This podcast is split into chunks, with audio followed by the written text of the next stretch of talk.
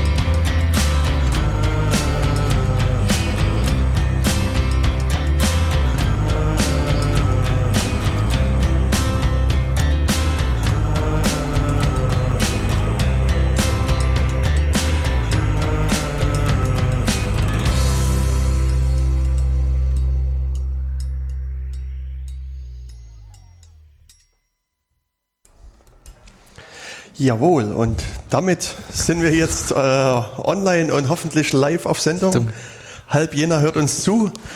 ich hoffe doch ganz Jena. Oh, genau, ganz Jena natürlich. ähm, wir, das sind Jens Kubizil und Jörg Sommer, hallo. Hallo. Ähm, wir machen normalerweise den Datenkanal beim Radio OKJ in Jena, der immer äh, donnerstags ausgestrahlt wird, alle mhm. vier Wochen. Und heute haben wir so einen Spezialtermin. Wir senden heute live vom Jena-Ton, ja. vom ersten Jena-Hackathon im IT-Paradies in Jena. Mhm.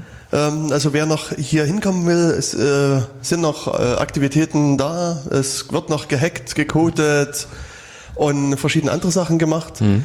Ähm, äh, es wichtig wäre nur, wenn jemand vorbeikommen will, äh, bringt ein Mobiltelefon mit, weil äh, die Tür unten, die ist zugeschlossen, also man muss jemanden hier anrufen und dann wird die Tür aufgemacht. Dann kommt ein persönlicher Türöffner. Genau. Und ähm, das. Genau. Das Wo ist äh, relativ einfach für die äh, bekannten Jenerer Bürger oder äh, Alteingesessenen zu beschreiben. Es ist oberhalb der ehemaligen Brauerei. Wer in dem Sinne ähm, mit der Straßenbahn kommt, kann bis zur Haltestelle Felsenkeller fahren und von dort aus dann den Berg auf Richtung ähm, ja, Casablanca-Turm hier oben und äh, von dort aus geht dann ein äh, Weg nach links der auch beschriftet ist mit der Rosenthal-Villa, denn die hier ist, äh, ist nur ein paar hundert Meter äh, von uns entfernt. Und von hier oben, also das Gebäude ist auch erst in den letzten Jahren neu entstanden. Also das, im, im letzten Jahr, muss man sagen? Im letzten, aha, ich wusste es also jetzt nicht. Jetzt hm. erst vor kurzem. Das IT-Paradies und wirklich auch mit einem paradiesischen Blick von hier oben aus über Jena. Also wer eventuell auch nur einen schönen Samstagnachmittagsspaziergang unternehmen möchte, der kann auch hier gern vorbeikommen und den Blick von hier oben genießen und natürlich hinterher dann zuschauen, was die Ergebnisse oder ähm, ja die Entdeckungen in den Daten sind. Genau. Und äh, darauf werden wir in den folgenden Minuten und Stunden noch ein bisschen eingehen. Also ich habe schon mit einigen Leuten hier gesprochen was sie so angestellt haben. Und äh, es gibt zum Beispiel hier jemanden, der mit Alexa äh, probiert hat, also diese kleine Box von Amazon, mit der man reden kann. Die kleine oder die große? Die kleine. Ah. Hm. Also Amazon Echo ist äh, wohl der korrekte Name dafür. Hm. Und äh, ja, sie haben halt versucht, hier so ein bisschen mit den Daten in und um Jena was zu machen und dann kann man halt äh, ein paar Sachen da fragen. Und ich denke, dass wir dann im Laufe des Tages den Entwickler noch mit mal herholen und dann werden wir ein bisschen mal das, uns das vorführen lassen und mal gucken, was hm. die Herausforderungen dabei gewesen sind. Genau. War jetzt erstmal so grundlegend äh, eben zu der Veranstaltung.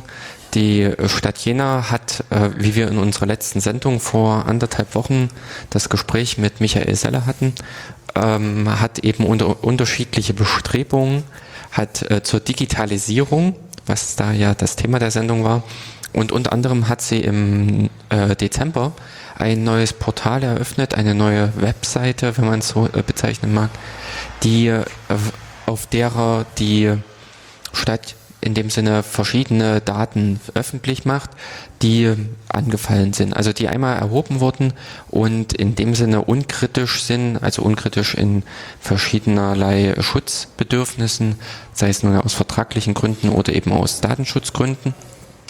Aber äh, von diesen Daten gibt es viele und die Stadt Jena hat sich eben dazu entschlossen, solche Daten öffentlich zugänglich zu machen, ohne diesen großen Aufwand in dem Sinne, dass ein Bürger anfragen muss und bekommt dann selbst individuell die Daten zugestellt, sondern hier ist es so, man kann auf eine Webseite gehen und äh, kann dort diese Daten abrufen. Genau. und wer das mal ausprobieren will, der mhm. Name der Seite ist auch fast so wie das, was Jörg gerade mhm. versucht hat zu erklären, nämlich Open Data. Also das englische Wort Open, Open, also offene Data mhm. und Daten. Also opendata.jena.de. Und dort gibt es dann halt eine Suchmaske oder man kann dann natürlich auch durch diese verschiedenen Bereiche browsen und kann halt gucken, was es da äh, an, an, an offenen Daten gibt. Und es ist halt so, dass jetzt verschiedene Vertreter in der Stadt jetzt versuchen, mehr und mehr Daten in das, das Portal mit reinzutun. Das heißt, es lohnt sich eigentlich immer wieder, da mal reinzugucken, was gibt es an Daten. Und ich denke gerade auch so Softwareentwickler ähm, können dann eben diese Daten nutzen und dann auch noch ein paar Sachen mit Mehrwert halt entsprechend schaffen und ähm, aus diesen Rohdaten vielleicht noch ein paar interessante Sachen mit rausziehen. Und das war ja auch eines der Ziele der Veranstaltung hier, dass man eben die verschiedenen Daten nimmt, die in offenen Quellen vorhanden sind und dann versucht vielleicht irgendeine tolle Anwendung zu machen, an die noch nie jemand gedacht hat. Ja, oder äh, in dem Sinne auch die Daten auf andere Art und Weise aufbereiten, grafisch darstellen oder in dem Sinne auch vielleicht in einer Echtzeit oder in einer äh, anderen Verknüpfung äh, mit darstellen, so dass unter Umständen äh, Informationen auch leichter zugänglich wären. Denn äh, in dem Sinne diese Datenfülle, die es heutzutage gibt, die in dem Sinne äh, kontinuierlich generiert wird, ist natürlich auch überfordernd. Im Rahmen der Rohdaten ist das ja kaum noch zu überblicken und das bedarf halt einer ordentlichen Auswertung, die in dem Sinne hier in irgendeiner Form von Software bewältigt werden sollte. Äh, denn es sitzt hier auch in den Räumen keiner mit irgendwie Zettel und Stift da, sondern es geht wirklich bei dem Jenaton, bei dem Hackathon um äh, Software, um Programmierung und Computer, so dass an dieser Stelle dann halt ein Programm sich um diese Auswertung kümmert oder um die Datenaufbereitung. Hm. Allerdings muss man auch sagen, dass das Ziel eigentlich nicht nur Programmierung an sich war, also auch Leute, die uns vielleicht zuhören und sagen, ach, ich habe noch nie programmiert und ich weiß gar nicht, wie das geht, sind durchaus alle herzlich willkommen, weil es hier auch so ein bisschen darum gehen sollte, überhaupt auch Ideen zu sammeln. Was kann man denn mit, mit den Daten machen? Was, dann, was denken denn die Leute überhaupt draußen? Mhm. Was könnte man, was wäre denn eine nützliche Anwendung? Also sozusagen, äh, am Ende soll es hier auch so eine Art Marktplatz sein von Leuten, die sagen, das und das Problem mhm. habe ich, also da würde ich mir, könnte ich mir irgendwas vorstellen und auf der anderen Seite gibt es hier eben einen Programmierer, der sagt, ja, das ist eigentlich eine interessante Idee. Ich setze mich mal ran und versuche da mal irgendwas zu schreiben. Mhm dass in dem Sinne hier auch äh, die Leute mit dem Bedarf herkommen oder die äh, Kreativen mit den Ideen, was man in dem Sinne alles rausholen könnte, was man in dem Sinne mit den Daten alles veranstalten könnte. Denn ähm, ja, ach, äh, ein Punkt wollte ich nämlich noch zu äh, ergänzen.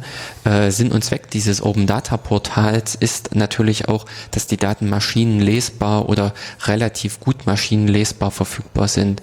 Wer sich die Webseite mal aufruft, es fängt an ähm, von solchen einfachen Formaten wie einer äh, Excel-Tabelle. Also sind da auch äh, normale XL, äh, XLS-Dateien dabei die, naja, im Grund äh, nicht unbedingt so leicht oder so angenehm zu verarbeiten sind, womit man vielleicht noch bei einer manuellen Auswertung was äh, schneller damit anfangen kann, aber runtergehen bis im Prinzip auf JSON Datei, äh, ja, Dateien, äh, so bezeichnet, die dann von einem Programm sehr leicht, sehr gut verwertet werden können das ist in dem Sinne auch wirklich mit Ziel dieses Portals, dass diese Daten in der Form, wie sie von der Stadt generiert werden, wie sie vorliegen, auch wirklich äh, relativ gut nutzbar werden, um eben bei entsprechenden Ideen oder Anwendungen, dass dann auch andere richtig äh, angenehm davon partizipieren können, von diesen einmal erhobenen Daten. Genau, das ist äh, eben auch generell eben diese Idee von diesen Hackathons, also diesen Begriff an sich gibt es ja schon auch vergleichsweise mhm. lange, also es gibt seit fast 20 Jahren mittlerweile mhm. schon Hackathons. Und es ist halt so ein, so ein Kofferwort äh, aus dem Hacken, aus dem Wort Hacken.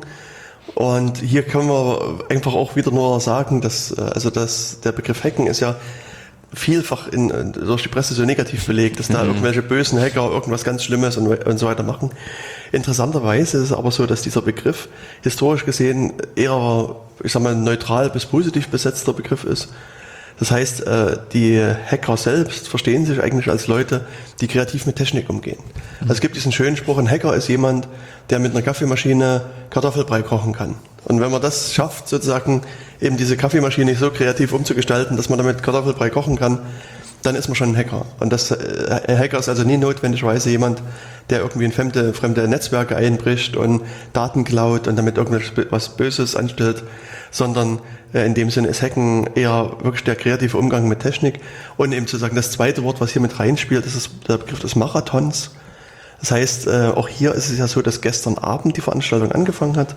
Das heißt, 14, 16 Uhr haben sich hier Leute erstmal gesammelt, haben ein bisschen was getrunken, gegessen, und sich getroffen, gequatscht und ab 17 Uhr ging es dann erstmal los mit so diversen Einführungsvorträgen. Es haben verschiedene Leute äh, ein paar einführende Worte hier gesagt und wir werden dann auch später noch ein paar Sachen äh, hier mit abspielen davon.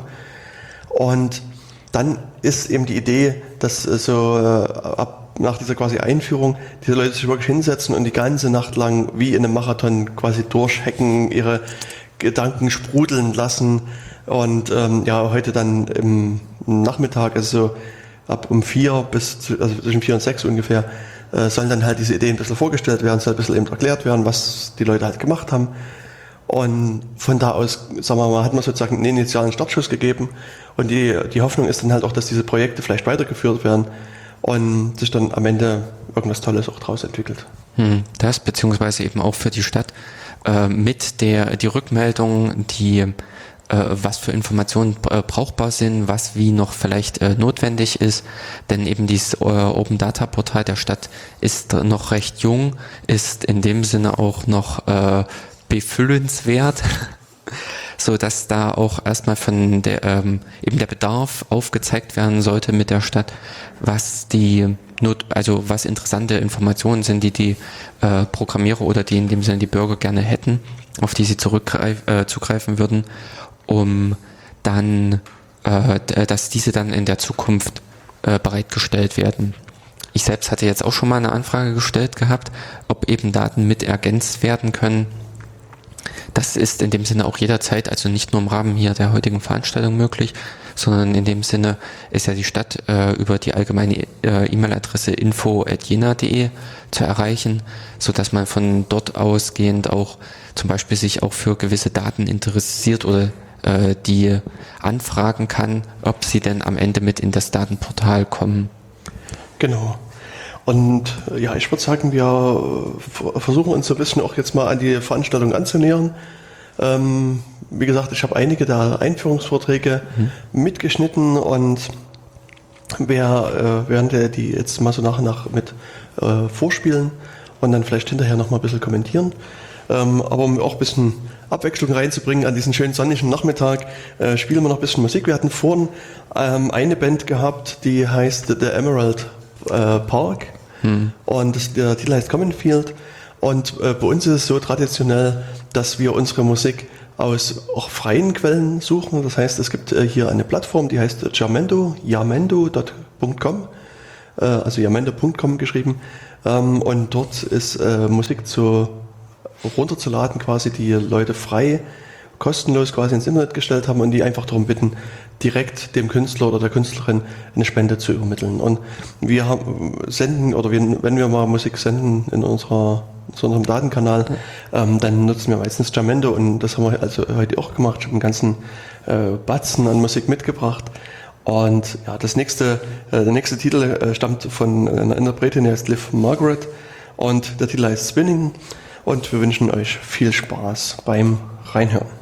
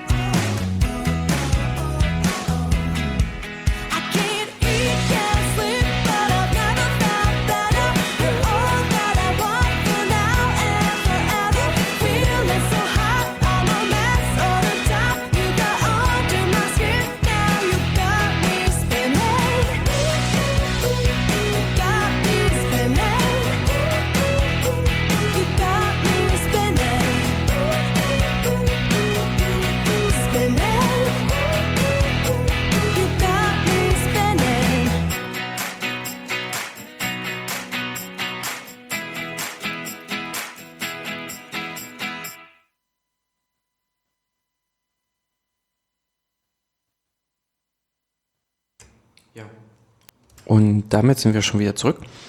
Das äh, beim Hackathon bei äh, der Stadt Jena wir, äh, also der Datenkanal mit unserer regelmäßigen Sendung eigentlich am Donnerstag in, ähm, direkt aus dem Studio.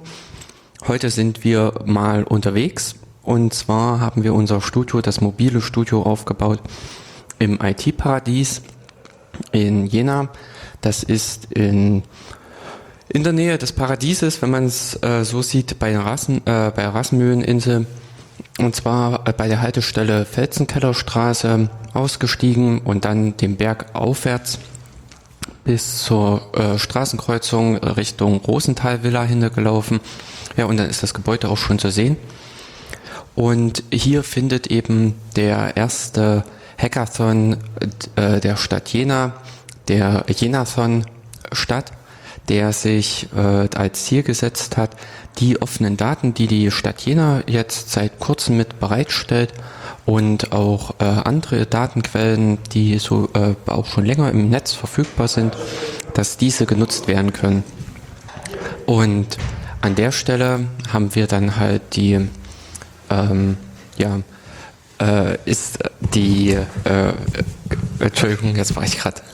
Die für die Stadt äh, hat sich in dem Sinne jetzt hier die Möglichkeit geboten oder äh, hat sie im Prinzip die Möglichkeit genommen, diese Daten äh, mal benutzen zu lassen, dass äh, verschiedene Programmierer, verschiedene Interessenten, die sich hier getroffen haben am gestrigen Abend, äh, dass die ihre Ideen halt äh, zusammengebracht haben und auf diese Art und Weise die äh, ganze Aktion hier zum Leben geru äh, gerufen haben.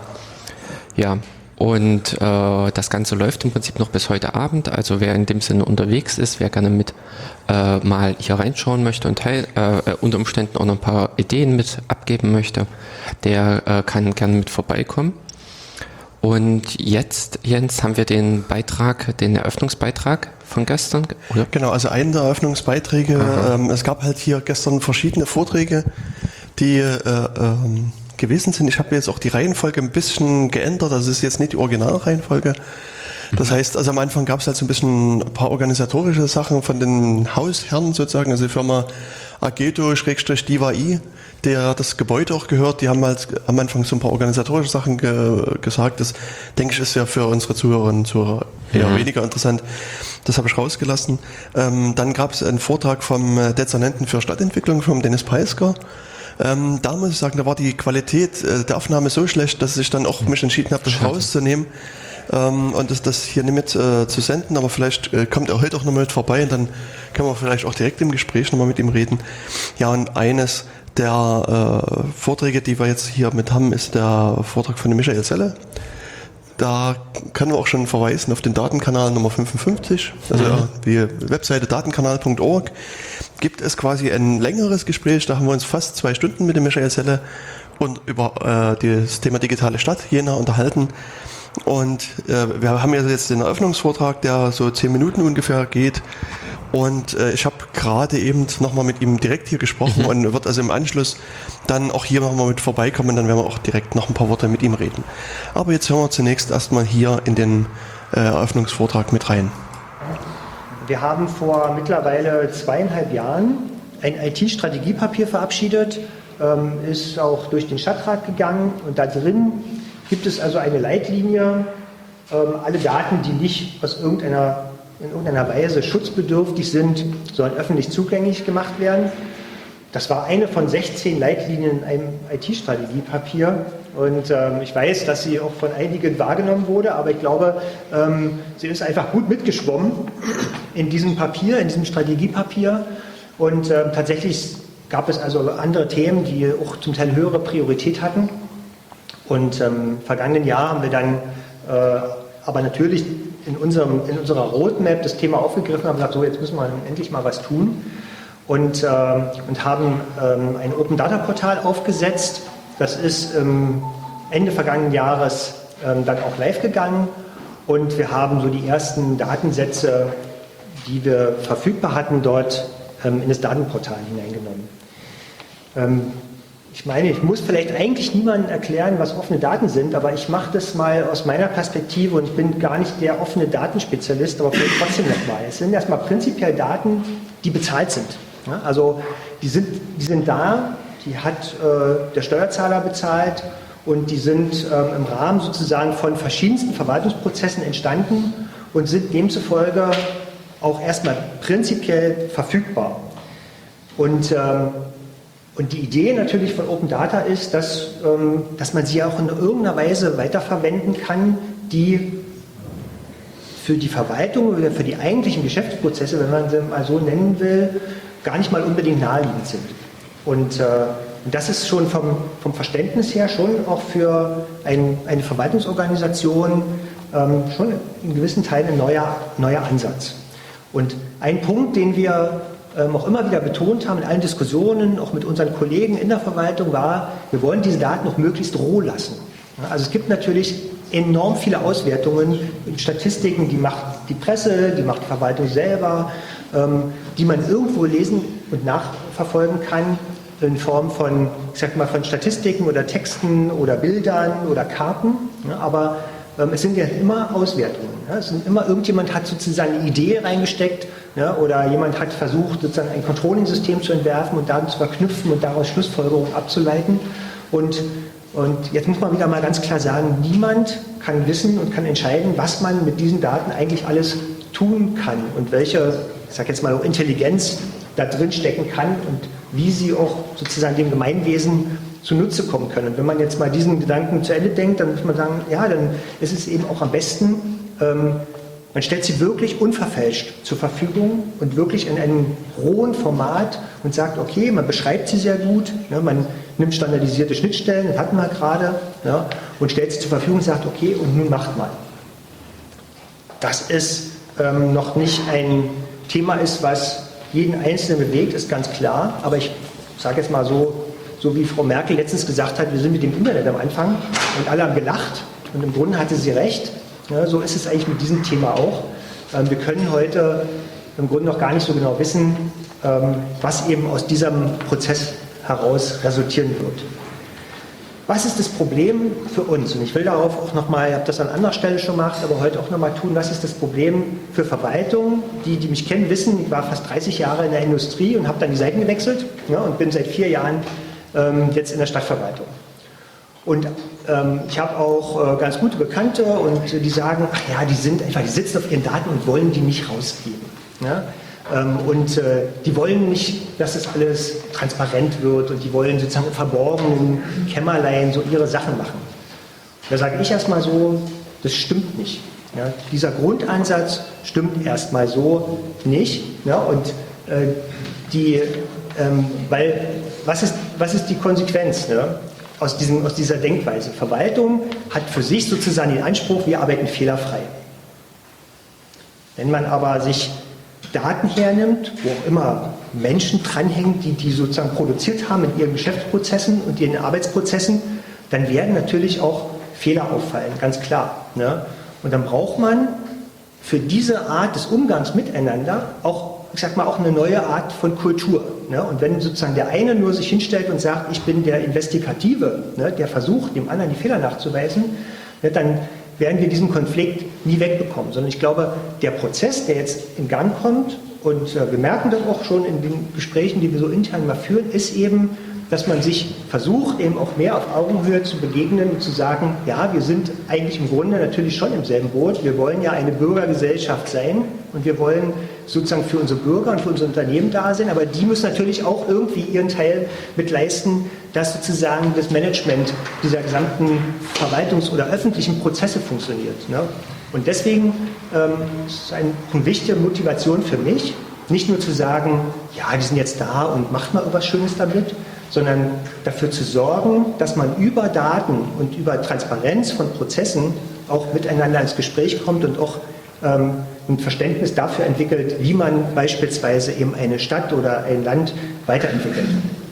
Und ähm, gerade die Softwareentwickler unter euch, die wissen, was agile Methoden sind, ne, dass man nicht mehr nur eine fertige Leistungsbeschreibung macht und dann setzt man die um und dann ist sie irgendwann fertig, sondern agile Methode heißt eben, dass man sich irgendwie iterativ vorwärts bewegt, ne, dass man auch mal einen Fehler ganz bewusst macht, um dann wieder zurückzugehen und diesem Fehler auszuweichen ne, und dass man eben in kleinere Einheiten, in kleinere Häppchen zerteilt. Ne, und dafür braucht man aber natürlich auch Verständnis, dafür braucht man auch eine Kultur und die ist auch nicht schon immer da. Ne. Und wer länger so in der Entwicklung ist, in der Softwareentwicklung ist, der weiß, dass man auch noch, ist gar nicht so lange her, ne, dass man auch in der Industrie sehr ordentliche Leistungsbeschreibungen und Pflichtenhefte geschrieben hat und versucht hat, vollumfänglich ein Projekt vorher zu beschreiben, bevor man die erste Zeile Code geschrieben hat. Ja, das ist gar nicht so lange her. Das haben wir nur mittlerweile dauernd ein bisschen vergessen und bei uns muss man ganz ehrlich sagen, so zu unserer Kultur ist das manchmal noch nicht so genau angekommen.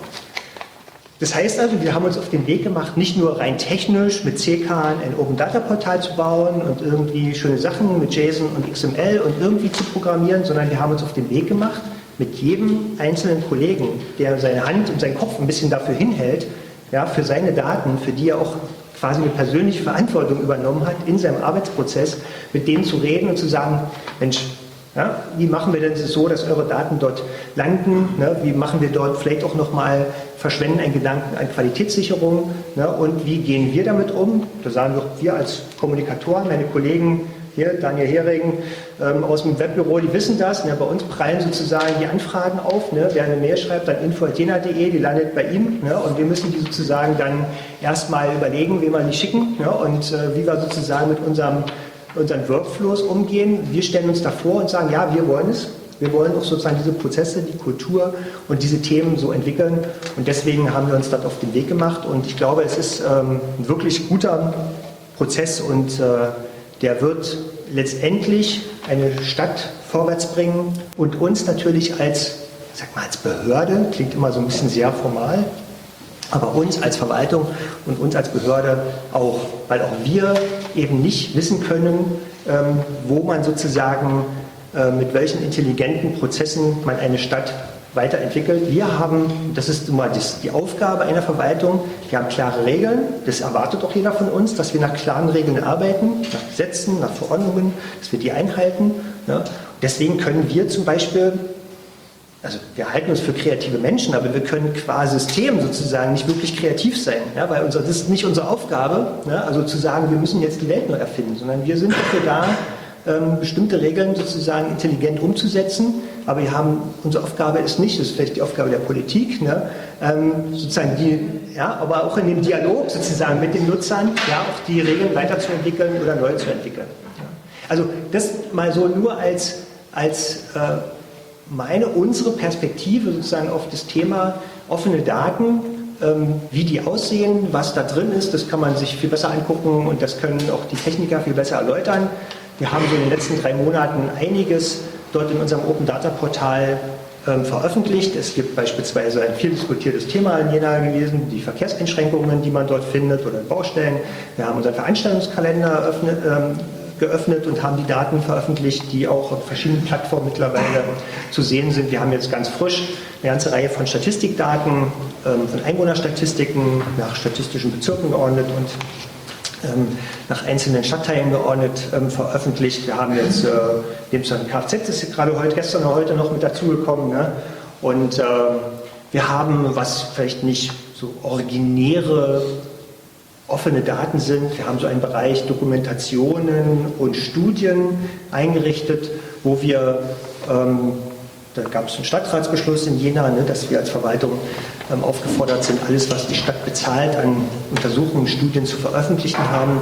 Und dort haben wir wichtige Studien und Dokumentationen mit veröffentlicht. Ähm, man kann also dann eben auch mal sagen, wenn du irgendeine Studie suchst, dann geh doch ins offene Datenportal. Und äh, was wir uns von heute und hier und den zwei Tagen versprechen, ist eben, dass wir auch nochmal so ein paar neue Anregungen kriegen, dass jemand sagt, hier, ähm, von diesen oder jenen Daten, ähm, da würden wir uns mal eine Quelle wünschen, versucht doch mal die mit aufzunehmen. Aber man muss ganz klar sagen, es geht eben nicht einfach nur per Dekret. man muss sich natürlich jeden einzelnen, es gibt eine Positivliste, man muss sich jeden einzelnen Datensatz ansehen. ist ja datenschutzrechtlich unbedenklich, zu welchen Konsequenzen kann das eben führen. Und man muss, und äh, das ist der letzte Satz dazu, man muss halt auch immer diejenigen, die die Verantwortung für diese Daten haben, mit ins Boot nehmen und muss sie auf diesen Prozess mitnehmen und sagen, pass auf, ihr steht auch am Ende natürlich trotzdem auch immer als Person, als Persönlichkeit mit dafür, ähm, dass diese Daten okay sind und für das, was eben alles so an diesen Daten passieren kann. Das mal so kurz aus äh, bisschen vielleicht eher so systemischen ähm, Perspektive heraus, ähm, ein paar Bemerkungen zum offenen Datenportal. Und wenn es jetzt an der Stelle dazu Fragen gibt, dann bin ich natürlich und bin aber auch noch deutlich länger jetzt hier, stehe ich natürlich zur Verfügung. Ja, und da war es leider jetzt ein bisschen abgeschnitten, das letzte Wort. Äh, steht zur Verfügung. Und ja, zu uns zur Verfügung steht auch direkt der Michael Selle, den wir gerade im Vortrag gehört haben. Herzlich willkommen. Hallo. Mhm. Ja, wir äh, haben jetzt gerade so ein bisschen die Einführung, den Einführungsvortrag von, von gestern gehört, ähm, dass ähm, ich weiß nicht. Also wo, wo nochmal ein bisschen erklärt wurde, was so offene Daten sind, was die IT-Strategie ist. Und ähm, ja, ich würde gerne hier an der Stelle noch mal ein bisschen einhaken. Und zwar ähm, in puncto IT-Strategie. Ähm, was ist das eigentlich? Also wir haben ja schon gehört, das ist äh, von Seiten der Stadt irgendeine Strategie, aber was steht eigentlich drin? Was will die Stadt eventuell dort äh, mit, mitmachen? Hm. Naja, äh, die, die Frage ist natürlich erstmal schon überhaupt, und die haben sich äh, wir gestellt, aber eben auch andere, ähm, braucht man sowas eben überhaupt? Ne? Und äh, braucht eine Stadt eine IT-Strategie, wo doch im Grunde alle Fragen äh, und Themen über irgendwelche Regeln, Gesetze, Verordnungen ausformuliert sind und klar ist, dass man ohnehin nur die Aufgaben, die man in seinem Aufgabenspektrum hat, eben mit IT unterstützen sollte oder unterstützen will. Und die Frage, die ist gar nicht mal so trivial zu beantworten. Und äh, wir haben uns diese Frage auch am Anfang gestellt und ich habe auch im Vorfeld dessen, als wir begonnen haben, uns über diese Strategie Gedanken zu machen, mit auch vielen Kollegen gesprochen in vergleichbaren Städten, wie die das so angegangen haben und äh, so das Fazit war zumindest erstmal, ja, es lohnt sich zunächst erstmal über viele Themen sich Gedanken zu machen, die eben nicht per se aus vielen Regeln ähm, entstehen oder eben auch Gesetzen entstehen. Und es hat was damit zu tun, dass wir Aufgaben haben, die sind in den Organisationseinheiten verankert. Wir haben Aufgaben im Gesundheitsamt und im Sozialamt und im Jugendamt und wir haben Aufgaben der Stadtentwicklung, die sind alle ordentlich beschrieben. Und dafür gibt es in aller Regel Software und die tut, was sie soll. Manchmal mehr, manchmal weniger. Und dann gibt es aber zunehmend immer mehr Aufgaben, die nicht mehr sich in dieses Raster einfügen lassen. Von äh, wo kann ich einen Mangel in der Stadt melden, bis hin zu, wie organisiere ich Bürgerbeteiligung, wie stelle ich Daten öffentlich zur Verfügung, wie kommuniziere ich mit Bürgern, wie organisiere ich auch interne Kommunikation, wie organisiere ich Projektmanagement in übergreifenden Projekten. Und da gibt es einen Blumenstrauß von Aufgaben, wenn man die sich alle so hernimmt, wo man feststellt, ups, dafür gibt es ja eigentlich gar keine richtige Lösung. Dafür äh, müsste ich mir mal Gedanken machen, wie ich das mit den Mitteln der IT oder jetzt heute sagt man digitale Transformation, also mit den mhm. Methoden und Mitteln der Digitalisierung, wie ich so etwas umsetze. Und da das eben so ist, haben wir uns ähm, hingesetzt und haben einfach mal so das Spektrum der Aufgaben einer Stadt und einer Stadtverwaltung durchgeforstet und haben zu den für uns zu dem Zeitpunkt wichtigsten Themen ähm, so Leitlinien formuliert. Da steht also jetzt nicht drin, wir führen die Software XY ein, ähm, bis auf einen Fall. Da haben wir uns ganz klar auch mit Terminierung dazu entschieden, aber in aller Regel sind das Leitlinien, die zunächst erstmal Ziele beschreiben. Was haben wir vor? Was wollen wir mit äh, Digitalisierung? Was wollen wir mit IT in den nächsten Jahren erreichen? Wir haben ja, ähm, steht ja in der Überschrift, Entwicklung der Informationstechnologie von 2015 bis 2025 haben uns mal so ein 10-Jahres-Raster, was sehr ambitioniert ist, mhm. hergenommen und äh, haben gesagt, okay, und das wollen wir in dieser Zeit realisieren. Und das sind so Dinge, die erstmal relativ naheliegend sind, wie wir wollen alles, was wir an Informationen präsentieren, auf eine neue Plattform heben. Wir wollen also einen Relaunch von jena.de machen, ähm, weil wir auch dort zum Teil rein technisch schon manche Anforderungen nicht mehr erfüllen. Wir sind beispielsweise nur eingeschränkt barrierefrei mit dem, wie wir Inhalte heute darstellen. Wir können auch die zunehmende Komplexität mit dem System so nicht mehr bewältigen. Es ist in die Jahre gekommen. Wir müssen uns nach neuen Plattformen umgucken. Und es gibt aber eben auch relativ so weiche Themen, wie wir wollen deutlich besser die Kollaboration von Mitarbeitern, also die Zusammenarbeit von Mitarbeitern in Projekten oder überhaupt auch in so wechselnden Gruppen wollen die besser mit Werkzeugen unterstützen. Und da gibt es also jetzt 16 verschiedene Leitlinien, die sind alle relativ kurz und knackig formuliert und dann gibt es dazu eine etwas ausführlichere Begründung. Und eine dieser Leitlinien ist eben zum Beispiel auch, dass wir alle Daten, die nicht datenschutzrechtlich bedenklich sind und die in einer Stadtverwaltung so anfallen, dass wir die öffentlich zur Verfügung stellen. Jetzt wäre gleich meine ketzerische Frage, findet man denn die Leitlinie auch in diesem offenen Datenportal der Stadt Jena? Ja. Ah.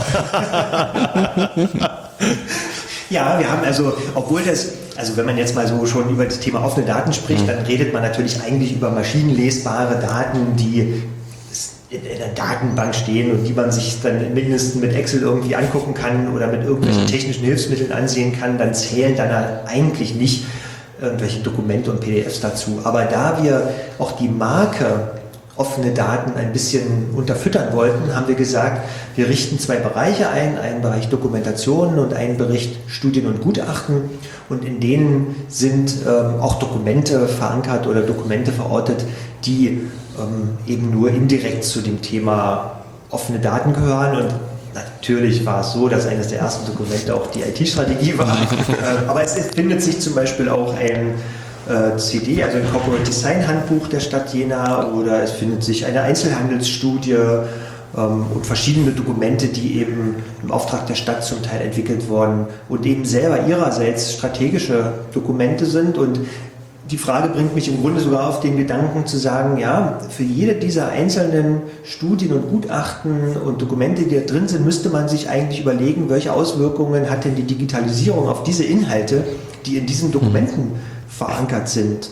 Das ist eine gute Frage, die ich auch gleich mal so im Hinterkopf behalte und mal mit in die nächsten Arbeitsprozesse nehme. Hm. Jetzt ähm, würde mich jetzt interessieren als, als jener Bürger, wenn ich jetzt auf dieses Open Daten Portal gehe, also wir hatten vorhin schon gesagt, opendata.jena.de, kann man mal klicken, was erwartet einen denn da an Daten? Also ein paar hatten Sie jetzt schon angesprochen, aber können Sie einen Überblick geben, was da alles zu finden ist?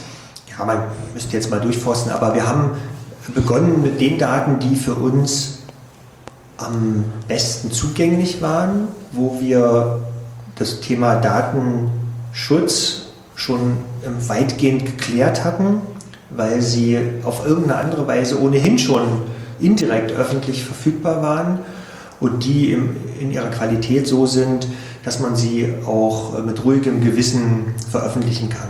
Also es gibt äh, die zwei bisschen herausragenderen Dinge waren ähm, unser Veranstaltungskalender, der über eine lange Zeit entstanden ist und aus verschiedenen Quellen gespeist wird. Viele Events natürlich von unseren einzelnen Kultureinrichtungen, aber auch von Kultureinrichtungen, die nicht städtischer Natur sind aus der Stadt. Und dieser ähm, Veranstaltungskalender war in einer sehr standardisierten Form schon vorher verfügbar. Es gab also schon zu den einzelnen Webseiten XML-Exporte, die auf den verschiedenen Kultureinrichtungen ausgeliefert werden. Und diesen Veranstaltungskalender haben wir insgesamt mit in das Open Data Portal genommen. Oder ähm, ein viel diskutiertes Thema in jeder Frage der Verkehrseinschränkungen, ähm, äh, die wir, wo wir die Prozesse gerade neu organisiert haben dass wir die sogenannten verkehrsrechtlichen Anordnungen, die in einem System entstehen und die Verkehrseinschränkungen beschreiben, also sprich Sperrungen von Straßen oder halbseitigen Sperrungen, was es alles so gibt. Und diese Daten, die werden in unser Kartenportal ausgeliefert, aber die werden auch an ein Landessystem ausgeliefert. Und äh, diese Daten haben wir in derselben Weise im offenen Datenportal veröffentlicht. Und jetzt könnte jemand Drittes die hernehmen und auf, in seinem Kartenmaterial mit anzeigen. Oder, was natürlich noch interessanter wäre, äh, die in Routing-Systemen verarbeiten, die er vielleicht für ein städtisches äh, Verkehrsrouting entwickeln will. Wir haben ähm, gerade jetzt in den letzten Tagen ähm, mehrere Datensätze aus der Statistik übernommen, aus der Einwohnerstatistik Hauptwohnsitze, ähm, Anteil von ausländischen Mitbürgern. Ähm, ich glaube, die Kfz sind jetzt noch mit dazugekommen, so in letzter Sekunde, kurz vor dem Jenaton. Also verschiedene Themen, die wir dort ähm, so besetzt haben. Wir haben aber auch Daten, die so reine Geodaten sind, beispielsweise den Zuschnitt der statistischen Bezirke oder verschiedene sogenannte Point of Interests, die sich eben in unserem Kartenportal finden und die man jetzt als äh, technisch beschriebene oder technisch saubere Daten eben halt auch im ähm, offenen Datenportal finden kann. Und das wird jetzt so weitergehen. Wir werden ähm, überall dort, wo wir uns sowieso Prozesse ansehen und sowieso sehen, dass wir dort Daten erzeugen, die von öffentlichem Interesse sind, werden wir uns immer diese Frage mitstellen, können wir denn diesen Datensatz, so wie er jetzt dort entsteht, auch gleichzeitig mit in das Datenportal nehmen. Und jetzt eine Bemerkung vielleicht noch dazu, was man sich auch natürlich immer mit überlegen muss in diesem Kontext ist, wie werden diese Daten in der Quelle aktualisiert und wie kommen die aktualisierten Daten dann auch immer wieder ins Datenportal. Man muss sich also für jeden einzelnen Datensatz immer noch überlegen, wie, in welchem Rhythmus erfolgt die Aktualisierung dort, sodass auch der Nutzer ähm, mit diesen Daten auch tatsächlich, sag's mal, eine gewisse Datenqualität, die er erwartet, auch wirklich bekommt oder dass man in der Fachsprache sei, Quality of Services und Verfügbarkeiten eben dort tatsächlich gewährleisten kann. Das sind so Dinge, die wir uns auch dann noch in den nächsten Wochen, Monaten, Jahren immer wieder ansehen werden. In welchem Rahmen bewegt sich das aktuelle Datenvolumen? Also wir hatten gestern ja auch noch einen anderen Vortrag von der Landesseite, äh, wo, äh, auf den wir später noch zurückkommen, die in sehr großen Datenmengen jetzt schon operieren. Ich weiß nicht, wie sieht es gerade bei der Stadt Jena aus? Das ich habe sie nicht gezählt. Also ich glaube, das sind die Daten, da es im Wesentlichen ähm, sag mal, textuelle Daten hm. sind oder eben Punkte auf einer Karte. Ähm, hält sich das rein volumenmäßig okay. in Grenzen. Das mhm. ist ähm, technisch kein, überhaupt kein Problem, das eben im Moment zu, zu handhaben. Mhm. Ähm, es würde vielleicht mal irgendwann ein Problem geben, wenn man äh, abhängig davon, wie oft diese Daten sozusagen mhm. abgerufen mhm. werden, ne, dass man dann vielleicht an dieser Schnittstelle sich überlegen muss, äh, wie kann man dort äh, die Verfügbarkeit entsprechend sichern. Aber das sehen wir im Moment nicht. Und mhm. man muss natürlich auch mal fairerweise sagen, das ist schon im Moment auch noch ähm, auf wenige Akteure begrenzt, mhm. die sich jetzt an diese Daten heranwagen und überlegen, ähm, was kann man denn damit machen. Deswegen haben wir jetzt hier den Inaton, äh, den Hackathon organisiert, um mal auch dort so mal ein paar Punkte, ein paar Referenzpunkte zu setzen und zu sagen, okay, wer, wer hat denn Lust, sich damit zu beschäftigen und gibt es denn da auch schon vorzeigbare mhm. Ergebnisse? Und die gibt es ja, das haben wir ja jetzt schon gesehen, so in den letzten Minuten, ähm, dass hier schon so die ersten Ergebnisse schön vorzeigbar sind. Mhm. Und ansonsten für die Bürger oder beziehungsweise unsere Zuhörer, wer Wünsche hat, der kann sich ja auch an Sie richten. Der kann ja in dem Sinne auch seinen Bedarf kundtun. Genau, also wir haben im nächsten Schritt vor, dass wir auch eine Diskussionsplattform ah.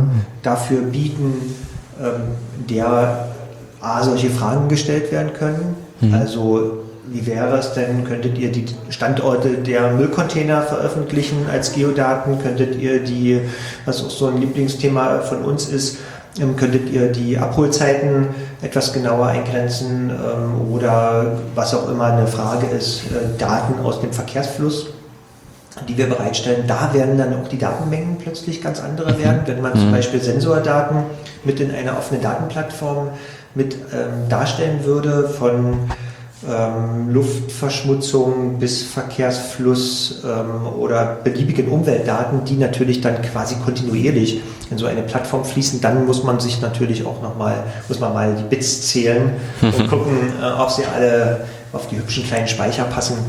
Ähm, in aller Regel bei den Dingen, die wir produzieren, selbst wenn es viel klingt, muss es noch nicht unbedingt viel sein. Ähm, sehe ich jetzt erstmal heute morgen dort äh, keine Barrieren. Mhm. Aber ähm, so wie äh, jetzt von den äh, Informationen oder beziehungsweise äh, in der letzten Sendung hatten wir es, glaube ich, mit angesprochen, dieses Projekt äh, der Umweltmessung. Was äh, ist da schon von vornherein mit vorgesehen, dass das in das Open Data Portal einfließt oder wären das erst Folgeüberlegungen? Wir haben das im Rahmen dieses Projektes, also ah. ähm, da geht es ja um, mhm. die, um die Lärmmessungen, mhm. die wir im Zusammenhang mit insbesondere so Events und, aber es geht allgemein um Stadtlärm, äh, wo wir Daten erfassen. Dort war das eben von Beginn an in dem Projekt Thema, dass wir als Stadt gesagt haben, wir machen mein Projekt mit, aber es muss für alle Beteiligten von vornherein klar sein, dass wir diese Sensordaten auch nach dem Projekt oder je nachdem, wann sie dann eben zur Verfügung stehen, dass wir diese Daten dann auch öffentlich zugänglich machen, damit man darüber auch verschiedene Auswertungen fahren kann, die wir vielleicht noch gar nicht im Blick haben mhm. und ähm, die wir auch gar nicht im Blick haben können. Und das ist ja ohnehin immer das Wesen von Open Data, dass wir so viele Prozesse, wie wir als Verwaltung oder als Stadtverwaltung überdecken, natürlich trotzdem immer nur unseren Aufgabenbereich sehen. Also wir haben, kriegen eine Aufgabe zugeordnet, kümmert euch um dies oder um jenes, dann erheben wir dafür Daten und tun etwas dafür. Aber was wir, aber es gibt so viele unterschiedliche, ähm, sag mal, Lobby- und Interessengruppen in einer Stadt ähm, und die mit irgendwelchen Einzelinteressen auch mit uns an uns herantreten, aber keine Stadt ist also ist unmöglich in der Lage, sozusagen für diese einzelnen Interessengruppen jeweils ihre spezielle Lösung zu schaffen. Das müssen diese Gruppen mit Partnern, Unterstützern, Helfern mhm. eben auch selber tun, in Klammer auf können, Klammer zu. Ja, und damit sie das können, ähm, bekommen sie ähm, von uns Daten in einem rohen Format, die dann eben nach konkret diesen Anforderungen eben verknüpft werden können und dafür spezielle Visualisierungen, Anzeigen, Auswertungen, was auch immer produziert werden können. Und das haben wir jetzt ja hier auch im Jenaton, so ein ganz spezielles Thema im Pflegebereich, wo man eben versucht, Daten aus verschiedenen Quellen zusammenzuführen und damit zu Schlussfolgerungen oder auch zu ähm, Services zu kommen, die ähm, wir selber aus den Daten so überhaupt gar nicht ähm, herausproduzieren könnten. Also eine Sache, die mir jetzt so bei den Ausführungen eingefallen ist, also ein, eine der verschiedenen Hüte, die ich so trage, ist, dass ich der Vorstand des Hackspace Jena bin. Das heißt, äh, ja, so ein Verein von technikinteressierten Leuten. Und wir machen ähm, so mit Kindern so einen Junghacking-Tag heißt das. Also wo wir versuchen gezielt Kinder und Jugendliche so ein bisschen an Technik ranzuführen und zum Teil halt wirklich ein bisschen auf der Software-Seite zu arbeiten, aber auch mit Hardware zu basteln. Und eines meiner Projekte, die ich für dieses Jahr in Planung habe, ist, äh, dass ich mit den äh, Kindern dann Feinstaubsensor basteln will. Und ähm, und derzeit ist es so, dass der die Daten auch an so eine zentrale Plattform liefert und die dann auch deutschlandweit ausgewertet werden. Jetzt äh, wäre nur sozusagen die Frage, die mir jetzt gerade so in den Kopf schoss, mhm. ist, könnte man auch sozusagen äh, von Seiten der Stadt Jena quasi einen, einen, einen Dateneinlieferungspunkt zur Verfügung stellen, wo auch der Feinstaubsensor die Daten an ich sag mal, diesen Einlieferungspunkt zustellt und die dann bei offene, also opendata.jena.de mit veröffentlicht werden? Ganz klares Ja. Okay. Ganz klares Ja. Ähm, das ist Teil auch des Konzeptes, hm. Ähm, dass wir ähm, vielleicht jetzt noch nicht in allen ausformuliert haben, aber was bei uns so präsent ist, dass wir sagen, wir öffnen uns natürlich auch mit der zentralen Plattform für Daten, die aus verschiedenen Quellen kommen können. Es ist ja jetzt schon so, dass wir zum Teil Daten haben, die auch über das Land ähm, zur Verfügung gestellt werden. Aber insbesondere, da gibt es ja so ein bisschen lockeren, so eine lockere Formulierung mit Bring Your Own Sensor. Ne? Also mhm. jeder oder viele kennen dieses Thema Bring Your Own Device. Also kann ich mit meinem privaten Smartphone ähm, irgendwelche dienstlichen Services nutzen und hier kommt halt äh, dieses neue Schlagwort, was ich auch erst vor kurzem gelernt habe, Bring Your Own Sensor die Frage, ähm, kann man eben Sensordaten, die jemand ähm, bei sich zu Hause oder wo auch immer erhebt, kann man die in dieser Plattform mit bereitstellen? Und ich finde das ein sehr, sehr spannendes Thema, weil es sozusagen mehrere Aspekte auch beleuchtet. Einerseits ähm, kann eine Stadt, und da sind wir wieder bei dem Ausgangspunkt, kann das unmöglich leisten, ne, an jedem Punkt der Stadt äh, zu allem äh, Sensordaten zu erfassen. Manchmal will es auch gar nicht. Ne, und äh, und wir kennen auch nicht alle ähm, Zustände, die es da irgendwo geben kann. Wir hätten nicht mal die technische Infrastruktur, um es zu tun. Aber es ist natürlich mitunter für einen Bürger oder auch für ein Unternehmen eben einfacher zu sagen, wir bauen einen Licht, einen Lärm, einen Feinstaubsensor an unser Gebäude hängen. Der ist automatisch mit unserem WLAN verbunden und kann damit seine Daten liefern. Und wenn wir dort in dieser Datenplattform äh, diese Daten mit dabei haben, dann könnte das auch durchaus für nicht nur denjenigen selbst oder für irgendeine eingegrenzte Community, sondern schon auch wirklich für die Stadt und für das äh, Stadtleben und für eine Weiterentwicklung der Stadt und äh, schon von großem Interesse sein, darüber Schlussfolgerungen zu bekommen, ähm, aufgrund von deutlich erweiterten ähm, Messwerten, äh, mit welchem Zustand befinden wir uns. Und äh, das macht, ist auch ein Teil von so einer Smart City Strategie, zu sagen, ähm, wie können wir denn noch eine bessere Kenntnis darüber erlangen, ähm, wie es unseren Bürgern hier geht ne, und welche Einflüsse auf ihren äh, Wohn- und Arbeitsbereich eben stattfinden. Also ich finde es sehr spannend und bin da dabei. Okay, dann, wenn das Projekt dann steht und die Geräte ausgeliefert sind, dann kommen wir vielleicht nochmal ins Gespräch und gucken, wie wir Ihnen die Daten dann übermitteln können. Ja, ne, genau, jetzt vielleicht nur noch, wir hatten ja auch nochmal das Thema digitale Stadt und da gibt es Genau. ja auch ein Themenfeld städtische Datenplattform.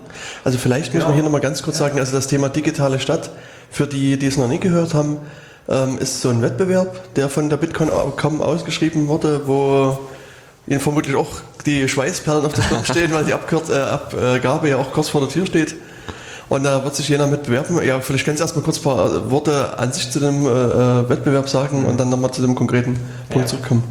Also ganz kurz, es gibt einen Wettbewerb der Bitkom, das ist so ein Branchenverband der IT-Industrie und der Telekommunikationsindustrie und die haben gesagt, wir wollen eine Stadt in Deutschland zu einer Modellstadt Digitalisierung entwickeln und wollen dort mal schauen, was kann man denn an aktuellen Technologien, Methoden, Verfahren, Lösungen dort zum Einsatz bringen, um so ein paar Showcases, so ein paar Vorzeigedinge wirklich mal so aufzubauen, dass sie funktionieren, dass man sie jemandem zeigen kann und wahrscheinlich auch, um ein Gefühl zu kriegen, ähm, wie, welchen Aufwand muss man dort betreiben, ähm, welche Betreiber hat man überhaupt dabei, natürlich auch welcher Nutzen wird dabei generiert und wir haben uns da gestern auch nochmal drüber unterhalten, wenn ein Unternehmen ein neues Produkt entwickelt, ähm, wenn Audi ein neues Auto entwickelt, dann bauen sie das, bauen ein paar Prototypen und die fahren irgendwo über die Straße.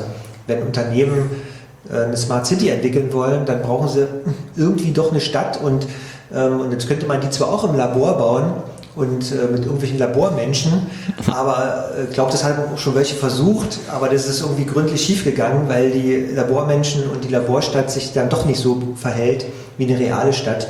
Und deswegen hat man äh, Städte zwischen 100 und 150.000 Einwohnern gesucht, die bereit sind, dort als ähm, ja, so ein bisschen als Plattform zur Verfügung zu stehen äh, und verschiedene Erprobungsgebiete für so digitale Technologien ähm, darzustellen. Und eines dieser Themen, ohne jetzt mal auf die anderen neuen noch einzugehen, ist eben auch äh, die sogenannte städtische Datenplattform, die nach unserem Verständnis, muss man jetzt immer sagen, meint, wir stellen jetzt verschiedenste Daten, die in einer Stadt anfallen, zur Verfügung. Und das können natürlich, äh, dazu zählen unsere Kulturdaten und Veranstaltungsdaten genauso wie so Umweltdaten oder auch Daten aus ganz anderen Ressorts, äh, Verkehrsflussdaten, äh, die wir, die alle irgendwo anfallen. Und, äh, und dann sind wir genau an diesem Punkt, den wir im Grunde auch hier mit dem Open Data Day oder mit dem Hackathon oder Jenathon beleuchten wollen, dann zu gucken, was kann man mit diesen Daten tatsächlich machen und welche Ziele, die eine Stadt ja hat und die ja auch irgendwo formuliert sind, kann man mit Hilfe dieser Daten und der dann damit verbundenen Auswertungsmöglichkeiten, Verknüpfungen, Algorithmen, whatever, was kann man damit eben tatsächlich tun und umsetzen?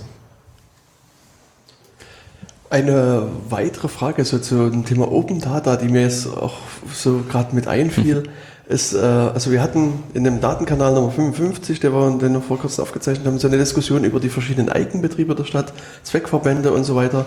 Und äh, eine Aussage war, dass Jena eine Optionskommune ist. Und äh, ich habe dann auch mittlerweile gelernt, dass das, also äh, dieses Optionsmodell, was das ist und so weiter. Ähm, also das heißt, es geht hier in dem Fall um jene Arbeit, die, ähm, also ich sage jetzt mal weiterhin die Hartz-IV-Anträge äh, bearbeiten und sozusagen aber hier der Stadt angegliedert sind. Ähm, was ich im letzten Jahr probiert habe, ist einige von den Jobcentern anzufragen und äh, die Zielvereinbarungen, die getroffen werden, mit äh, zu veröffentlichen, was durchaus bei einigen Jobcentern für Irritationen gesorgt hat. Äh, Aber nichtsdestotrotz äh, haben jetzt mittlerweile die meisten geantwortet und das auch mit äh, veröffentlicht.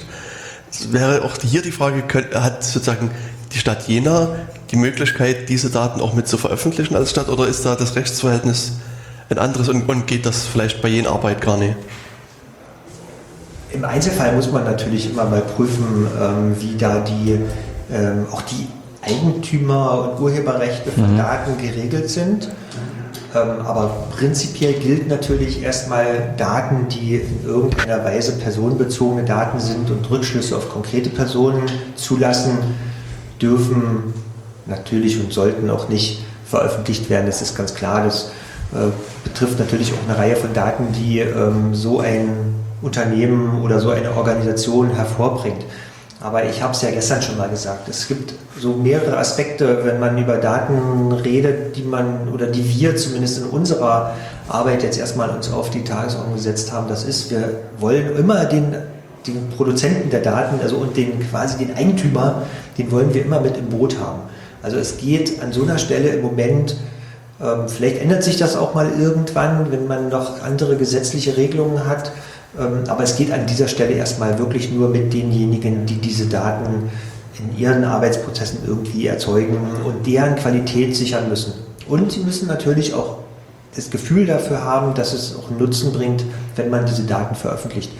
Ich finde es ähm, erstmal im Prinzip einen guten Ansatz. Da muss man sich mal detailliert hinsetzen mit Herrn Hertsch und schauen, über welche Daten reden wir eigentlich, wo fallen die an, für welche Statistiken wären die unter Umständen interessant, was kann man damit machen äh, was kann man darüber modellieren, wobei das eigentlich schon gar nicht mehr unser Geschäft ist. Das mhm. machen diejenigen, die die Daten haben wollen.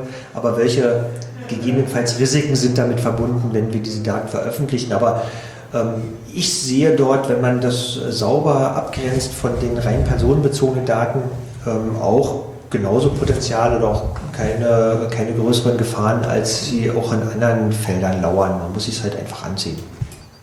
Ja, jetzt, wenn ich mich äh, auf die andere Seite begebe und sage, ich habe jetzt eine tolle Idee für eine super Anwendung und jeder stellt mir genau die Daten zur Verfügung, die ich brauche, ähm, kann ich denn diese Daten ohne Einschränkungen benutzen oder muss ich irgendwo irgendwas beachten? Gibt es Lizenzbedingungen oder Urheberrechtseinschränkungen etc.? Prinzipiell ist der Anspruch, dass die Daten, die wir bereitstellen, auch frei verfügbar sind. Ähm, und zwar sowohl für den nicht kommerziellen Anwender, also für Bürger Max und Gisela, ne, die mhm. zusammen sich eine kleine Home-App entwickeln wollen, in der sie halt äh, die Temperatur speziell in ihrem Garten sehen können, wenn sie denn in der städtischen Datenplattform mit verfügbar ist. Aber es gibt eben auch genauso kommerzielle Anwender, die beispielsweise heute schon unseren Veranstaltungskalender nehmen und den über ihre Webseiten oder Blogs mit ausliefern, sodass man dort äh, einen Überblick kriegt äh, über die Veranstaltungen, die jetzt in der Stadt halt stattfinden. Ähm, beide zahlen Steuern in aller Regel. Ja? Also das, ähm, insofern gibt es da für mich jetzt erstmal auch keinen besonderen Unterschied sogar zwischen dem, ich sag mal, nicht kommerziellen und dem kommerziellen Nutzer. Es sind Daten, die sind, die sind da, die sind auch ausfinanziert und die haben, sind mit einem bestimmten Auftrag entstanden, ähm, auch im Auftrag der Bürger selber, denn die mhm. ihren Stadtrat, der Stadtrat macht mal bitte, sagt, macht mal bitte diese oder jene Aufgabe und, äh, und die Verwaltung tut, in aller Regel. Und äh, die Daten, die dabei entstehen, sind halt da und man kann, äh, es ist einfach schade drum, wenn man sie nicht weiterverwendet. Und deswegen ist der Grundanspruch auch immer, ähm, all das, was wir nach außen geben, sollte auch frei verfügbar sein. Dann gibt es aber manchmal so Nuancen, dass man hinzufügt, dass man eine Quellennennung, wenn also wenn Urheberrechte damit verbunden sind, dass man auch die Quelle wirklich benennt. Ich glaube, das ist auch was, was heute, ähm, das kann man erwarten. Das ist auch selbstverständlich, dass jemand sagt, toll, ich ähm, zeige euch hier die Veranstaltung der Stadt Jena und, und drunter steht irgendwo mit freundlicher Genehmigung ähm, oder Zustimmung der Stadt ähm, oder dem Quellenlieferanten oder Daten der Stadt Jena ähm, ist ja auch was, hat ja auch was mit ein bisschen Stadtmarketing zu tun. Ich glaube, das ist nicht mal, mal nur, das muss man nicht nur über eine Verordnung regeln, das ähm, macht schon irgendwie der gute Geschäftston, die gute, die gute Art der Zusammenarbeit aus. Aber die Frage nochmal hm. zu, grundsätzlich ist das eben so. Ne? Und man muss auch sagen, dieses Thema haben wir gerade in den letzten Wochen nochmal diskutiert. Es ist auch ähm, unmöglich, datensatzbezogen jetzt wirklich nochmal, also zumindest in Größenordnung zu differenzieren und zu sagen, diesen Satz, den darfst du nur dafür verwenden. Diesen Satz, den darfst du aber nur dafür verwenden und nur unter diesen Bedingungen. Und diesen Satz, den darfst du gegebenenfalls für diesen Zweck gar nicht verwenden. Das kann man zwar so machen, aber es ist ein Reihenaufwand. Und ähm, ich glaube, es ist unterm Strich auch nicht besonders nutzerfreundlich. Und deswegen haben wir für uns äh, auch so die Regel aufgestellt, wir prüfen die Daten, bevor sie ins Portal kommen, schauen, dass sie frei von Rechten Dritter sind, dass sie datenschutzrechtmäßig unbedenklich sind und dass sie weiter verwendet werden können. Und dann stellen wir sie ins Open Data Portal, da steht, okay, da gibt es also diese Lizenz und nach der kann man dann die Daten verwenden. Das ist im Einzelfall manchmal gar nicht so trivial. Ähm, bei normalen Textdaten ist das noch relativ einfach. Wir haben jetzt mal den Fall gehabt, da haben wir über Bilddaten gesprochen, da muss man ein bisschen genauer hingucken. Da werden wir sicherlich auch da und dort äh, mal so die Regeln, wie wir mit Bildern umgehen, vielleicht nochmal anpassen müssen. Ähm, das muss im Grunde ja jede Organisation, das müssen auch Unternehmen, die mhm. Bilder auf ihre Webseiten stellen und Produktfotos verwenden. Also das ist jetzt kein exklusives Thema für uns als Verwaltung, aber für uns, auch wir müssen uns eben diese Frage stellen und werden jetzt bei künftigen ähm, Verträgen, die wir mit Bildlieferanten beispielsweise machen, natürlich nochmal genauer hingucken, welche Urheberrechte hängen dran, welche Verwertungsrechte hängen dran und wie bauen wir die sozusagen in unsere äh, Prozesse ein, wenn wir diese Daten über die verschiedenen Plattformen weiter zur Verfügung stellen. Also insofern auch schon mit einer Auswirkung der IT-Strategie, dass man da bewusster mit der Nachverwendung von derartigen Daten umgeht bei Verträgen oder Vertrag. Mhm. Definitiv, ja. Mhm. Also äh, generell ist alles was jetzt passiert, mhm. hat ja auch immer diesen wunderbaren Bildungsaspekt. Ne? Also mhm. ich selber kann von mir auch nicht sagen, dass ich äh, vor zweieinhalb Jahren, als wir diese IT-Strategie verabschiedet haben, zu jeder einzelnen Leitlinie schon hätte wissen können, was da mal irgendwo auf uns zukommt. Das waren Ziele und ob wir mit manchen Themen in zwei Jahren, in vier, in sechs oder in acht Jahren anfangen und wann wir damit fertig werden, das konnte zu dem Zeitpunkt im Einzelfall niemand so genau sagen. Es waren Themen, die waren relativ konkret, wir hatten auch eine konkrete Vorstellung, wie wir die umsetzen, aber es gab eben auch Themen, da konnten wir ähm, doch nicht alle Rahmenbedingungen tatsächlich abklopfen und schon sagen, äh, wenn wir das tun, dann passiert genau das oder wenn wir das tun, dann passiert irgendwas anderes genau nicht.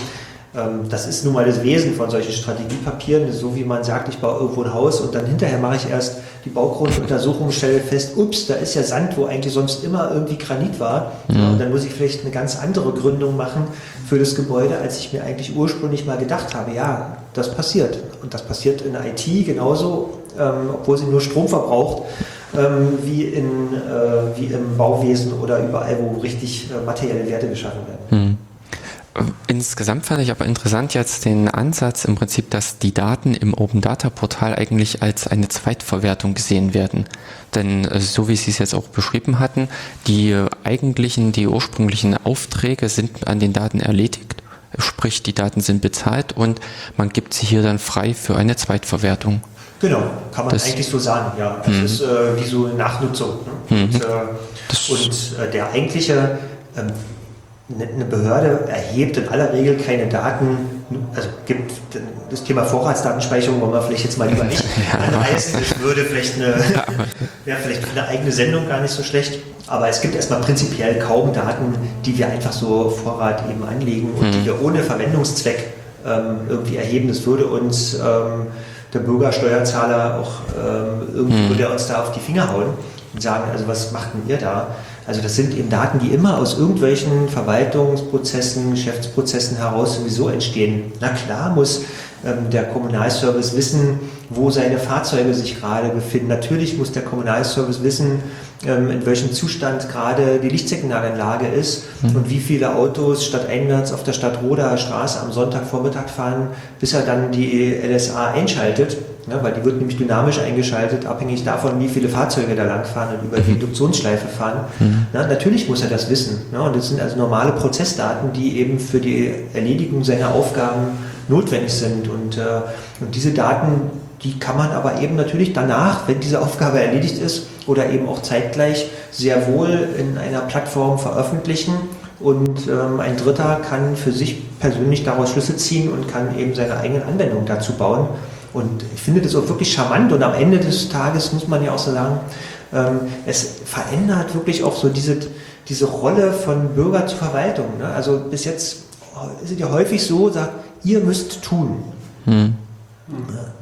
Keine Verwaltung kann eben für jeden Einzelnen seine zugeschnittene Lösung bauen. Ne? Und Und mit, dieser, mit diesem Vorgehen, das ist noch ein zartes Pflänzchen, ähm, mit diesem Vorgehen bietet sich aber eben halt die Chance zu sagen, ähm, wir geben auch wieder einen Teil zurück. Ihr habt die Chance, ähm, auch eure eigenen Dinge zu bauen. Ihr könnt euch jemanden suchen, auch als Partner, ähm, der euch dabei unterstützt. Und äh, ihr könnt eben Schlüsse aus Dingen ziehen, die in unserem Aufgabenspektrum angefallen sind, ähm, die wir aber vielleicht gar nicht auf dem Radar hatten als Verwaltung oder als Stadt. Ja, also insofern auch eben mit Freiheitsgewinn für die Bürger, für die ähm, ja, Leute, die eigentlich sonst so die Randgruppen, die Nischen vielleicht äh, an der Stelle dazu gewinnen. Ja, wenn man so ein bisschen pathetisch Ja. ähm, sagen wollen würde, dann ist das schon so. Also, Und ähm, so ich finde es eben auch wirklich spannend, dass man eben so ein bisschen mehr auf Augenhöhe kommt. Dass man äh, Transparenz ist ja auch keine Einbahnstraße. Ja, also Transparenz heißt ja nicht nur, Bürger sollen jetzt im Detail noch ein bisschen genauer sehen können, was ihre Verwaltung macht, sondern die heißt eben genauso, ähm, wir geben euch zurück, was bei uns passiert und ihr könnt eben genau mit unseren Themen und mit unseren Informationen, die wir haben, ähm, auch selber noch mehr anstellen und mehr tun. Und ähm, der Ball liegt nicht immer nur bei der Stadtverwaltung oder bei der Stadt, sondern der liegt eben, der fliegt eben hin und her, ne, wie beim Federball. Mhm. Bei der Transparenz ist das ja dann im Prinzip, es riecht auch schon ein bisschen nach Kontrolle oder sowas. Sie hatten es ja auch mit in Ihrer äh, Rede gestern angesprochen gehabt. Äh, was sind so die großen Schwierigkeiten, beziehungsweise ich glaube, in, äh, es war ja mit in Ihrem Vortrag, diese Fehlerkultur, dieses äh, Schwierigkeiten, dass man überhaupt auch erstmal im Rahmen der Behörden, im Rahmen der Verwaltung beginnt umzudenken und sich vielleicht auch an der Stelle ein bisschen selbstbewusster macht und eben sagt, ja, auch uns passieren Fehler und was sind so an der Stelle so die Schwierigkeiten, die man auch eben mit dieser Digitalisierung in den nächsten zehn Jahren sieht? Also, um ein Beispiel. Mhm.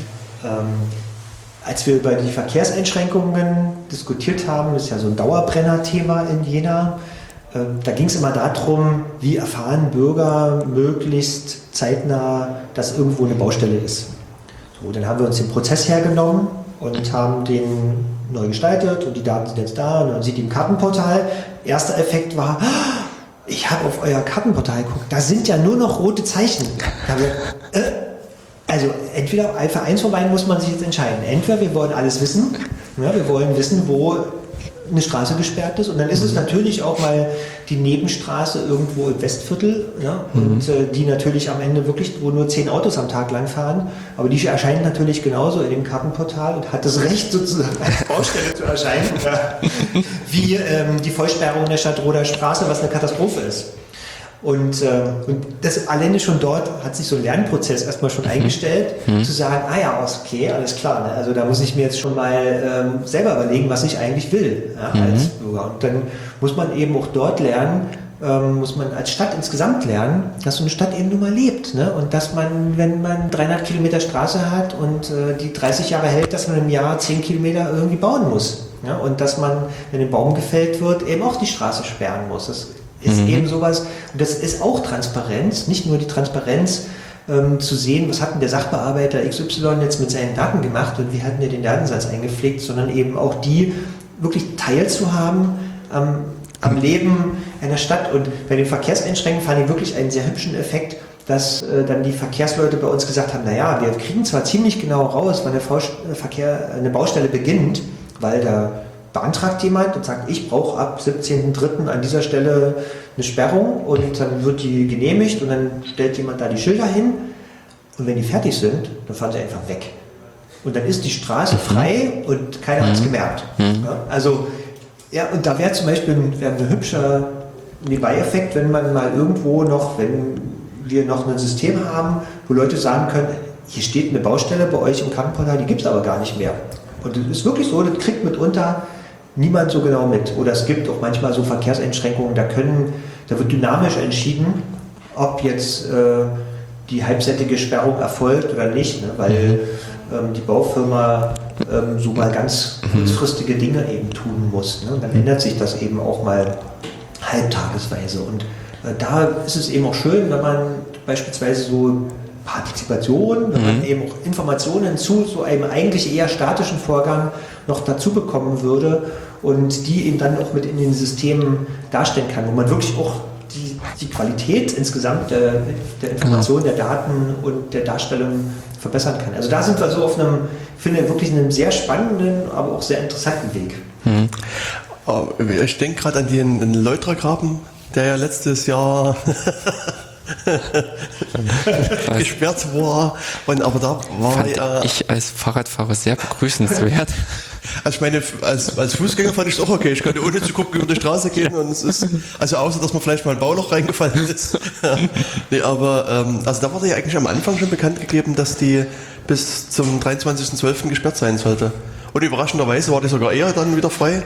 Ähm, und also da war ich naiverweise davon ausgegangen, dass man das immer weiß, dass sozusagen eine Baustelle quasi für einen gewissen Beit äh, Zeitraum geplant äh, ist und beantragt ist. Und deswegen fand ich, finde ich das gerade überraschend, dass sie das, also dass es durchaus nicht so ist, dass es zwar ein Beginndatum gibt, aber, aber kein Endedatum. Also ich erinnere mich an diese, an die Situation, als hier die Telekom ihr VDSL-Netz ausgebaut hat. Da haben die, die haben ja 300 neue sogenannte MFGs, also Multifunktionsgehäuse Genau. gesetzt, ne, wo die Glasfaser auf Kabel umgesetzt werden. Das waren jetzt alles keine riesen Baustellen, ähm, aber die stehen halt da irgendwo am Straßenrand und manchmal musste man ein Stückchen Straße absperren, manchmal mussten sie auch bei der Energiezuführung mal die Straße queren und haben dann zwar die Stadtwerke gemacht. Ähm, also es waren immer so lauter Mikrobaustellen, aber eben über die ganze Stadt verteilt. Und, äh, und dann haben die natürlich ihre Bautrupps und dann kommt an dem ersten Tag kommt der, der eben das Loch gräbt und am nächsten Tag kommt der, der das Glas durchzieht. Und das kann er aber nur, wenn es mehr als 5 Grad plus sind. Ne? Damit dann äh, gibt es also technische Vorschriften, wann eben Glas verlegt werden kann. Und in so einer komplexen Situation kann man manchmal nicht wissen, ist der jetzt an dem MFG 1, 2 oder 5 in diesem Bereich. Das war zwar so ein bisschen in Gruppen geordnet, ähm, sondern die mussten in früh, haben früh aufs Thermometer geguckt und haben geschaut, welcher Bautrupp ist jetzt denn wo gerade irgendwie unterwegs und hat dann bestimmte Leistungen verbracht. Und das ist eine sehr komplexe Angelegenheit. Jetzt kann man sich es ganz einfach machen und sagen, wir schreiben einfach ähm, 100 Mal überall ist da gesperrt und damit ist gut. Ne? Und dann gehen aber auch die Leute, die da wohnen, und das ist doch das, ist doch das wahre Leben. Ja? Ich stehe früh auf, gucke aus dem Fenster und sage, da unten arbeitet aber niemand. Ne? Und hier steht eine Baustelle. Ne? Und ich weiß nicht warum, ja, ich weiß nicht, was da jetzt eigentlich passiert. Und ähm, ich finde es eben gut, wenn man sowas eben einfach auch Daten noch ein bisschen transparenter macht. Und da ähm, braucht man eben auch mal die Rückmeldung wirklich so einer konkret, so einer Baufirma. Ähm, da sind wir noch ein Stück dabei, davon entfernt, aber ähm, das wäre sozusagen der nächste Schritt, ne, dass die zum Beispiel ihren Baustellenbericht, und die machen die intern garantiert, dass die den zum Beispiel ähm, in Echtzeit mit an die Behörde mit überliefern und eben dort beispielsweise zu der Baustelle mit eingepflegt wird und man eben sehen kann, ah ja, alles klar, ähm, an dem Tag ist halt die Kabeltrommel nicht gekommen, die eigentlich schon hätte kommen sollen und demzufolge ähm, kommt man da eben auch nicht weiter und das, auch das kann ich, könnte ich mir gut unter Transparenz vorstellen, aber das ist ja das, ähm, wir reden manchmal so toll über globale Sachen, aber eigentlich interessiert einen ja nur, wenn es hinterm Gartenzaun passiert. Ne? Ja, also wenn irgendwo der berühmte ähm, Reissack umfällt, dann ist es eben zwar nicht schlecht zu wissen, aber eigentlich uninteressant. Ja, aber wenn vorne jemand ans Gartentor klopft und sagt, ich muss mal hier hin und mein Bagger muss hier hin, ne, dann wacht man eben auf und ähm, am Ende spricht man eben immer über ganz viele individuelle Anforderungen und individuelle Probleme und ähm, dann sind wir wieder an dem Ausgangspunkt, dass man das mitunter als Stadt auch nicht wissen kann im Einzelfall. Ne? Und so eine städtische Datenplattform, die sowas zur Verfügung stellt, in der man sowas sehen kann, die hat da schon wirklich ihren Sinn. Und haben Sie vielleicht Kontakt auch zu anderen Städten, die solche, ich sag mal, Schadensmeldeprozesse haben, also wo Bürger sagen können, hier, da ist eine Baustelle weg oder ist jetzt neu da. Ich meine, das, wenn sie neu da ist, das wissen sie vielleicht auch als aber wir haben gerade gelernt, wenn sie weg ist, wissen sie nicht, oder da ist ein Schlagloch oder hier ist irgendwas. Also gibt es Städte, die sowas schon machen und, und haben Sie da irgendwie mal so Erfahrungen ausgetauscht? Was ist rausgekommen? Ja, es gibt äh, schon einige Städte, die so etwas tun. Es gibt auch ähm, sowohl individuelle, aber auch sehr professionelle Systeme, die sowas abbilden. Ähm, der Teufel liegt da immer im Detail. Also so einen Mängelmelder zu bauen, ist nur die Spitze des Eisberges, sondern jeder, der so ein, eine Anfrage, einen Mangel hat, und das betrifft jetzt nicht nur solche Baumängel oder Stadtmängel oder irgendwas, erwartet natürlich auch, dass er eine genaue Aussage darüber kriegt, bis wann ist dieser Mangel behoben, im Idealfall vielleicht noch, mhm. wer beschäftigt sich damit, wen kann ich vielleicht auch noch mal dazwischen fragen. Ähm, einfach ist es sicherlich noch, wenn ich irgendwo eine zerbrochene Flasche auf dem Fußweg finde, die fotografiere und sage, oh, es wäre schön, wenn er die, hier kommen gleich die Kinder und gehen in den Kindergarten, wenn die irgendjemand wegräumen würde. Ähm, aber komplizierter wird es schon bei Dingen, die auch komplexere Prozesse hinten in Gang setzen. Und insofern hat eben so ein Mängelmelder nicht nur damit zu tun, ein Webfrontend zu bauen und zu sagen, tipp da mal deine Daten ein und Enter, sondern eben auch damit, ich muss ein Ticket auslösen, jetzt mal so in der Fachsprache ja, bei uns, ja. muss ein Ticket mhm. auslösen, muss ich jemand zuweisen, der stellt eventuell fest, dass er gar nicht zuständig ist, ja, der leitet es weiter an den nächsten, manchmal sind auch mehrere Behörden oder Ämter mhm. oder Personen mit dran beteiligt ne? und jetzt soll man möglichst noch den Status dieses Tickets auf dem Frontend oder in der App, was es auch immer ist, auch noch mit nachverfolgen können ähm, es soll vielleicht auch jemand sehen, dass ein Mangel schon gemeldet ist. Ne? Der Dritte dann sieht, ähm, okay, ich habe jetzt hier irgendwas, ähm, der Baum ist nach dem Sturm umgeknickt. Dann ist es vielleicht auch ganz galant, wenn man sehen kann, aha, den hat ja vor einer halben Stunde schon mal jemand gemeldet, wenn man diese GPS-Koordinaten eingibt und sagt, was gibt es denn hier im Umkreis, eventuell für eine Störungsmeldung. Insofern ist das schon wirklich sehr spannend. Wir werden das auch tun. Das ist auch, steht schon auf der Agenda. Ähm, aber es ist eben viel Organisationsaufwand nach. Und den sieht man natürlich erstmal von außen nicht, aber den müssen wir leisten und äh, da sind eben sehr, sehr viele, ähm, sehr, sehr viele Akteure mit dran beteiligt. Ja, wenn es in der Tonhalle was gibt, dann ist es eben kommunale Immobilien. Wenn es eine Mülltonne ist, ist es der Kommunalservice. Ähm, wenn es einen Baum betrifft, ist es auch der Kommunalservice, der Wanderweg auch. Also die werden schon viele Tickets abarbeiten müssen. Aber es gibt natürlich auch behördliche Dinge oder wenn es in der Kita stand, stattfindet, dann ist es eben unser Fachdienst Jugend und Bildung. Also dann hat man immer verschiedene Akteure. Da muss man im Grunde jede Anfrage, muss jemand entweder manuell oder vielleicht auch so über Teilauslese, muss man eben bearbeiten. Und das können manche professionelle Systeme in der Entgegennahme auch und in der Weiterverarbeitung, aber diesen Transfer nach innen und diese Routing in der eigenen Organisation und meine, die Stadt hat 2000, so Pi mal Daumen, 2000 Mitarbeiter und äh, da kommt schon einiges an Themen und an Prozessen. Mhm. Da haben wir noch gar nicht über jener Kultur gesprochen mit ihren Kultureinrichtungen und mhm. aber auch noch gar nicht darüber gesprochen, dass der Bürger es den eigentlich gar nicht interessiert, ob dafür ein städtisches Unternehmen zuständig ist oder ein gewerbliches ja, oder irgendeine dritte Kultureinrichtung.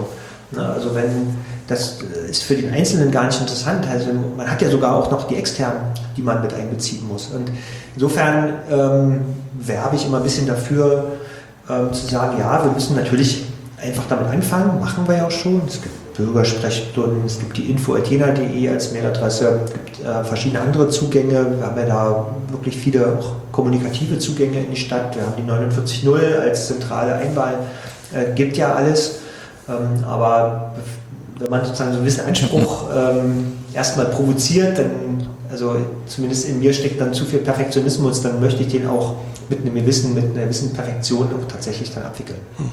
Ich musste jetzt gerade so an diese wundervolle Fernsehserie namens IT Crowd denken, wo es äh, in einer dieser Folgen äh, zur Abschaltung der zentralen äh, Notrufnummer der 119 in England kam und stattdessen wurde mal eine neue Quality-Rufnummer, die irgendwie 10 oder 15 stellig war, eingeführt. Oder man hatte eben die Möglichkeit, auch der Polizei eine E-Mail e zu schreiben und dann gab es halt so eine Szene, wo der eine Mitarbeiter da, was man sah, so das Bild im Vordergrund brannte lustig vor sich hin in so ein Monitor und er schrieb an einem anderen Rechner eine Mail an die Polizei und überlegte an der Formulierung, wie er das am besten die Dramatik der Situation auch klar macht. Und jetzt hatte ich schon gerade das Bild vor mir, dass ich jetzt sozusagen an meinem äh, ähm, Chaos-Meldesystem sitze und, jetzt vielleicht auch der Feuerwehr eine, eine Mail schreibe und dann müsste das äh, vielleicht auch schneller geroutet werden als irgendeine wieder umgefallene Baum, ja. der vielleicht nicht ganz so akut ist. Also das äh, wirft dann vielleicht auch noch solche anderen Probleme auf. Ja gut, wir, wir, können natürlich nicht die Arbeit der Polizei machen. Ja, also da nee. muss man natürlich auch dann ganz klar sagen, ähm, es gibt die 110, es gibt die 112 mhm. und, ähm, und die sind natürlich in ihren Abläufen, in ihren Prozessen ähm, was jetzt so ganz kurzfristige Dinge betrifft, also wirklich Katastrophen, Störungen, Unfälle, was es auch immer gibt, ne, dann sind die natürlich da deutlich besser ausgerichtet darauf. Ne? Und deren äh, Meldesysteme, die sind doch anders gebaut und funktionieren auch anders. Ja. Also für solche Art von Eingriffen Also ich sag mal, die Feuerwehr, ne, die kriegen einen Notruf und dann entscheidet Mhm. jemand ausrücken und dann rücken die aus und dann kriegen sie erst während der Fahrt die restlichen Informationen, die sie noch brauchen, um zu wissen, was dann unter Umständen am Einsatzort tatsächlich zu tun ist. Also ähm, das ist natürlich was, was eine Stadtverwaltung so erstmal nicht leisten kann und so einen Mängelmelder auch nicht leisten soll. Ja. Und den können wir damit auch nicht aushebeln. Aber richtig ist natürlich trotzdem, dass der Einzelne, der also mit irgendwas konfrontiert ist, mitunter ja auch gar nicht entscheiden kann. Es muss selbst für den Fall wahrscheinlich trotzdem möglich sein, dass man so eine Anfrage dann ähm, sofort ad hoc eins zu eins eben weiterleitet und an die richtige Adresse schickt. Hm. Ich muss nur gerade dran denken, weil mir es in der Tat schon passiert ist, dass ich eine, eine Mülltonne oder so eine, keine Mülltonne, sondern so ein Mülleimer, der irgendwo in der Stadt war, äh, gefunden habe und der qualmte halt ganz einfach. Und also mir hat man ein, Feuerwehrmann gesagt, wenn du länger als drei Sekunden nachdenkst, was du jetzt machst, musst, du die, musst du die Feuerwehr oder Polizei anrufen. Das ist quasi sozusagen die, die goldene Regel. Ja. Und das, das war halt hier auch so, dass ich im Grunde genommen keinerlei Idee hatte, was, was mache ich, wen spreche ich an. Und dann habe ich halt die, die Feuerwehr angerufen und gesagt, Ja. hier, äh, qualmt ein Mülleimer und der ist, brennt also leicht vor sich hin. Und dann sagen die, okay, wir kommen vorbei und dauert auch, also keine fünf Minuten, sag ich mal, und dann kam immer, ach nee, nee, es war anders, war, also die meinten zu mir, dass, dass die wissen das schon, da ist schon jemand unterwegs und, und es war auch so, dass eben da, also innerhalb von fünf Minuten auch irgendwie da ein Team da war und dann das, sich das angeguckt hat. Ja, das, also das lernen natürlich auch in so Notfallkursen. Ja, Also es ist mir auch so in den letzten Jahren insgesamt dreimal passiert, dass ich irgendwie unmittelbar mit irgendeinem Unfall konfrontiert war, mit, mit Personenschaden. Es war entweder nur, also sogar im Bürobereich, ja, irgendwie aber eben auch mal auf der Straße ein Unfall. Und äh, dieser kurze Draht zu sagen, ich denke jetzt auch gar nicht drüber nach, großartig, ähm, was, was jetzt passiert sein könnte. Ja, ich nehme es eben das Telefon und wähle zunächst erstmal die 110. Und, ähm, und die Kollegen sind dann in aller Regel auch in der Lage, sofort äh, zu erkennen, welchen Schweregrad hat das jetzt, ne, anhand der Beschreibung, also wahrscheinlich schon an der Aufgeregtheit der Stimme, äh, mitzubekommen, was müssen sie denn jetzt tun. Und das war in jedem Falle richtig, ja, weil immer kam dann halt irgendwie der Notarzt und stellt doch immer fest, ja, das ist gut, und das, äh, dass sie uns gerufen haben und dass wir jetzt sofort hier etwas machen konnten, denn im Grunde sie konnten tatsächlich nicht entscheiden anhand der rein der optischen Wahrnehmung, ähm, welchen Schweregrad jetzt äh, so eine Situation hat. Und äh, spätestens so nach dem dritten Mal war mir dann auch klar, das ist wirklich was, was man sich so fest verdrahten muss in seinem Kopf zu sagen, das äh, ist auch nicht schlimm, wenn es dann mal ähm, vielleicht äh, jeder zweite Anruf ähm, ist, der vielleicht auch nicht notwendig gewesen wäre, aber man kann es eben selber nicht entscheiden. Hm. An der Stelle vielleicht eben nicht die Scheu haben oder äh, lieber den Anruf mehr machen, denn auf der anderen Seite sind sie halt schon so professionell, die äh, Leute in den Leitstellen, dass sie dann bewerten können und entsprechend agieren. Aber das gilt eben für uns, äh, Ja. um auf den Mengenmelder-Thema zurückzukommen. Ähm, natürlich genauso. Ne? Also wir ähm, müssen auch, und das ist auch ein bisschen ein Lernprozess dann wieder für die Gesamtorganisation, wir müssen dann auch lernen zu sagen, es bringt uns in der Summe auf jeden Fall weiter, weil wir erfahren Dinge über unsere Stadt, wir erfahren Dinge, die Leute irgendwie geärgert und aufgeregt haben, aber vielleicht kriegt ja man auch mal da und dort ein Lob darüber und wir erfahren einfach schneller und genauer, ähm, was in der Stadt los ist. Und es äh, ist ja auch so, dass heute beispielsweise Inspektionen überall herumfahren und, und äh, auch ja kontrollieren, was wo ist. Ne? Und auch das verstehe ich so ein bisschen unter Bürgergesellschaft, dass man sich da auch nicht, nicht scheuen sollte zu sagen, auch Mensch, na, hier müsste eigentlich mal irgendwie jemand was tun und äh, es ist auch gar nicht schlimm, dass da nicht täglich jemand vorbeikommt. Aber ich komme täglich vorbei und ich kann eben dann schauen und sagen, hm, dann schicke ich eben mal schnell irgendwie eine Nachricht mit meinem Smartphone. Und das ist ja eine Schicke da an diesen mobilen Dingern. Hm. Da hängt man unter Umständen noch das Bild an oder ein Tondokument und ist das dann wesentlich aufbereiteter. Ja. Genau, und dann können wieder die Hacker beim nächsten Hackathon da irgendwie eine tolle Anwendung basteln. Genau. Ähm, ja, ich denke, wir haben jetzt einen, einen großen Kreis eigentlich geschlagen von der IT-Strategie zu offenen Daten. Ähm, und ich würde es an der Stelle erstmal bewenden lassen, denke ich. Also ich danke für, das, äh, für die gerne.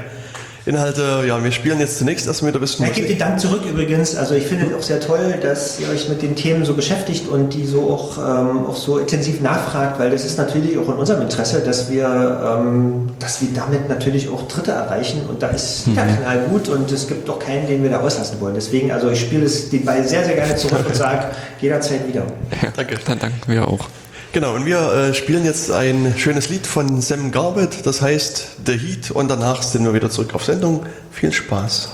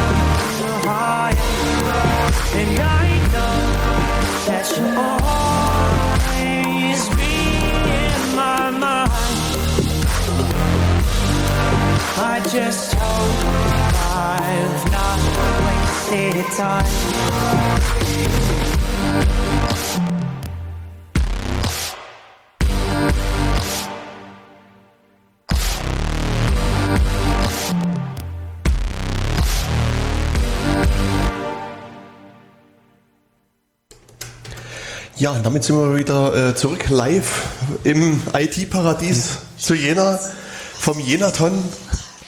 Ähm, wir hatten gerade den, äh, ähm, den äh, Michael Ist er Selle. da? Hm. Genau, der ist äh, Leiter des Teams Kommunikation der Stadt Jena.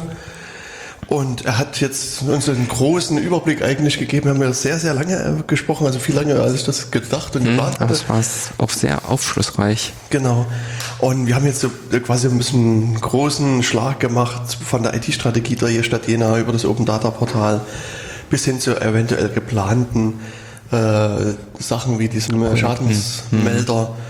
Ähm, ja, und wir machen jetzt quasi hier gleich live weiter. Äh, direkt bei uns gegenüber sitzt einer der Teilnehmer des Jenatons, ein gestandener Hacker, könnte man sagen. Ähm, äh, ja, kannst du dich vielleicht kurz vorstellen, wer bist du, was machst du normalerweise und was hast du heute hier so gemacht? Also mein Name ist Benjamin Nuthoft und ähm, ich bin äh, von Haus aus äh, im Java-Umfeld unterwegs. Ähm, ja, äh, nach ähm, Studium in Stuttgart und Ulm äh, hatte ich äh, meine berufliche Laufbahn angefangen in München ähm, und Nürnberg und habe mich dann weiterentwickelt nach Jena. Habe viel im Testbereich äh, zu tun gehabt und auch äh, mit Java Enterprise äh, Applikationen schon gearbeitet. Ähm, ja, ähm, aktuell bin ich in Jena bei einer E-Commerce-Firma und arbeite dort äh, im Bereich äh, Plattformentwicklung mit Microservices, ähm, Docker, ähm, Kubernetes ähm, und Java, Spring Boot und ja, einfach mal so ein bisschen um Technologie-Stack aufzuzeigen. Und ähm, etwas, das mir aufgefallen ist, weil ich sehr gerne auch auf Konferenzen gehe, ist, ähm, dass ich im Vergleich zum Beispiel zum Stuttgarter Raum, wo ich ähm, auch mal bei HP war, ähm, gerne ähm, IT-Veranstaltungen besucht habe und auch in München und in Berlin zum Beispiel. Und ähm, hier in Jena war immer so ein bisschen so ein Mangel quasi, was man an IT-Events als Entwickler so nebenbei besuchen konnte. Und ja, und da ich jetzt äh, relativ gut schon vernetzt war, äh, kam dann auch so die Idee bei einer ähm, ja, größeren Konferenz der ähm, Sokrates, doch mal hier auch ein Entwicklernetzwerk selber aufzubauen und eine kleine Community hier zu gründen, ähm, die sich jetzt ähm, mehr auf den praktischen Anteil im Entwickeln quasi bezieht. Und äh, ja, und Und wa- was heißt Community? Ähm, wa- was hast du da ge- gegründet? Wer sind da die Leute, die sich da dort mit treffen? Genau, also wir haben hier uns dazu entschieden, eine äh, sogenannte Softwareskammer quasi eine, ja, ähm, zu gründen. Ähm, das gibt es jetzt schon in mehreren verschiedenen anderen Städten seit 2011 und ähm, in Thüringen gab es das bisher noch nicht und ähm, das Ziel ist eigentlich, äh, Entwickler oder auch Handwerker quasi, also Softwarehandwerker, Also ist der Begriff wirklich an Handwerkskammer auch angelehnt. Also so wie das jetzt so klingt, Softwerkskammer, Handwerkskammer. Genau, also die Intention bei der Namensfindung war eigentlich, dass man festgestellt hat, dass man eigentlich äh, ähnlich wie ein Handwerker gewisse äh, Werkzeuge hat, also Tools, das sind halt in dem Fall IT-Tools, ähm, die man eigentlich lernen und beherrschen muss und in denen man sich weiterentwickeln muss über das Maß hinaus, das man im beruflichen Alltag eigentlich erlebt, sondern es geht darum eigentlich auch so eine gewisse Art von ja, Perfektion im Umgang mit seinen Werkzeugen anzustreben und ähm, das trifft natürlich auch fürs Hacken und für Hacker zu. Also ähm, wir haben da zum Beispiel gewisse Grundsätze auch erarbeitet, die auf dem Software Craftsmanship ähm, Manifest berufen, äh, sich berufen und ähm, das ist zum Beispiel eines, dass man sich auch kontinuierlich weiterentwickeln sollte oder ähm, auch ähm, ja, dass zum Beispiel bestehende oder schnell äh, funktionierende Software geht über alle anderen Artefakte, was natürlich auch ein super Brückenschlag ist zu einem Hackathon, wo man auch möglichst schnell ein kleines Projekt stemmen möchte und das ist nicht so wichtig, ähm, jetzt die Dokumentation nachzuziehen oder einen genauen Projektplan zu haben, Milestones und so weiter, sondern möglichst schnell was Produktives zu erarbeiten. Und das ist auch was, was zum Beispiel jetzt nicht nur im ja, Manifest für Software Craftsmanship sich widerspiegelt, sondern auch eben dem für Agile Software Development. Also alle, die im IT-Bereich unterwegs sind, wissen vielleicht äh, von den zwei Manifesten. Und wir versuchen das auch immer wieder in, ja, in Treffen umzusetzen, wo wir uns ein Thema rausgreifen und das äh, meistens mit einem Vortrag erstmal allen näher bringen und dann in kleinen Workshop-Gruppen das gemeinsam bearbeiten und das, diese eine Disziplin zu meistern. Und das Schöne ist halt, dass man da sich mit äh, interdisziplinär halt vernetzen kann. Und das ist genau deswegen wurden wir jetzt angefragt, ob wir nicht vorbeikommen wollen und auch hier ein bisschen Unterstützung bieten, weil wir das jetzt hier schon betreiben und es gut funktioniert und wir auch hier viele haben, die jetzt noch nicht so viel Erfahrung haben. Kannst du sagen, wie groß eure Gruppe hier in Jena ist und, und wie groß das Ganze in Deutschland äh, ist? Ja, also ähm, momentan ähm, haben wir verschiedene Plattformen, die wir nutzen. Ähm, ich fange mal bundesweit an. Es gibt dieses Website ähm. Das hat alles Ich habe es nie angefangen. verstanden, kannst du nochmal sagen? Softwareskammer.org. Ah, okay. Ähm, ja, das hat ähm, Nicole Rauch und Andreas Leidig hatten das ähm, angefangen, als gleich ja, 2011 wurde es gegründet ähm, und haben erstmal mit einer Konferenz angefangen und dann eine Regionalgruppe in Karlsruhe ähm, zeitgleich gemacht. Die Konferenz hat so circa 200 Besucher, findet jährlich statt in Soltau momentan. Und die Regionalgruppen äh, gibt es unterschiedlich äh, hohe Aktivitäten. Ähm, ja, in Karlsruhe, die sind schon fast bei 40 Events pro Jahr, würde ich mal behaupten. Äh, wir haben da eher größere Events, zum Beispiel jetzt in Jena. Ähm, und dadurch, ja, ist uns, wir sind noch am Wachsen. Also es ist hier nicht ganz so groß wie in anderen Städten noch, aber wir sind jetzt schon bei 250 Followern bei Twitter und ja, über 100 Mitglieder ungefähr. Also wir haben jetzt, glaube ich, 130 bei der softwareskammer.org plus unserer meetup.com slash Seite. Und bei Events sind immer so 40 Leute ungefähr jetzt da.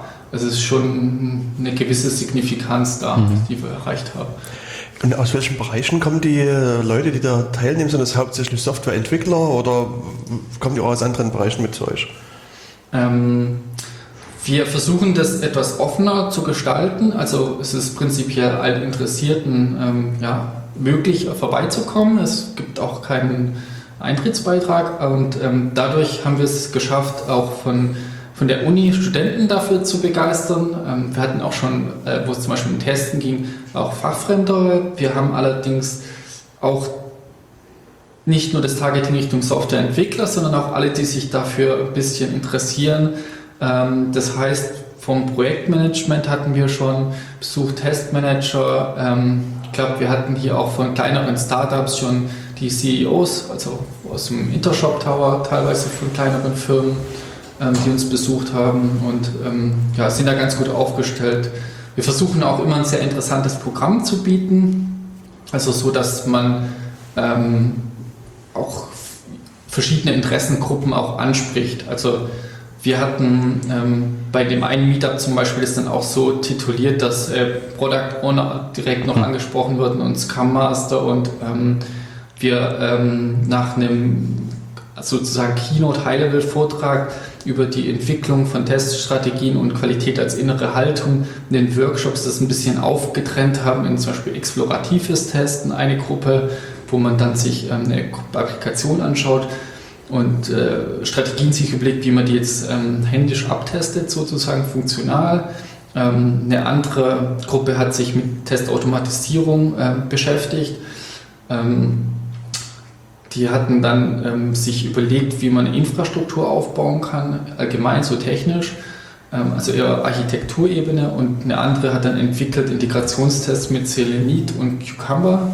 Und ähm, ja, der, der letzte Teil war eine Gruppe, die sich mit Last- und Performance-Tests mit XLT hier von ähm, einem lokalen ähm, führenden Unternehmen im ja, Software-Testbereich äh, befasst hat.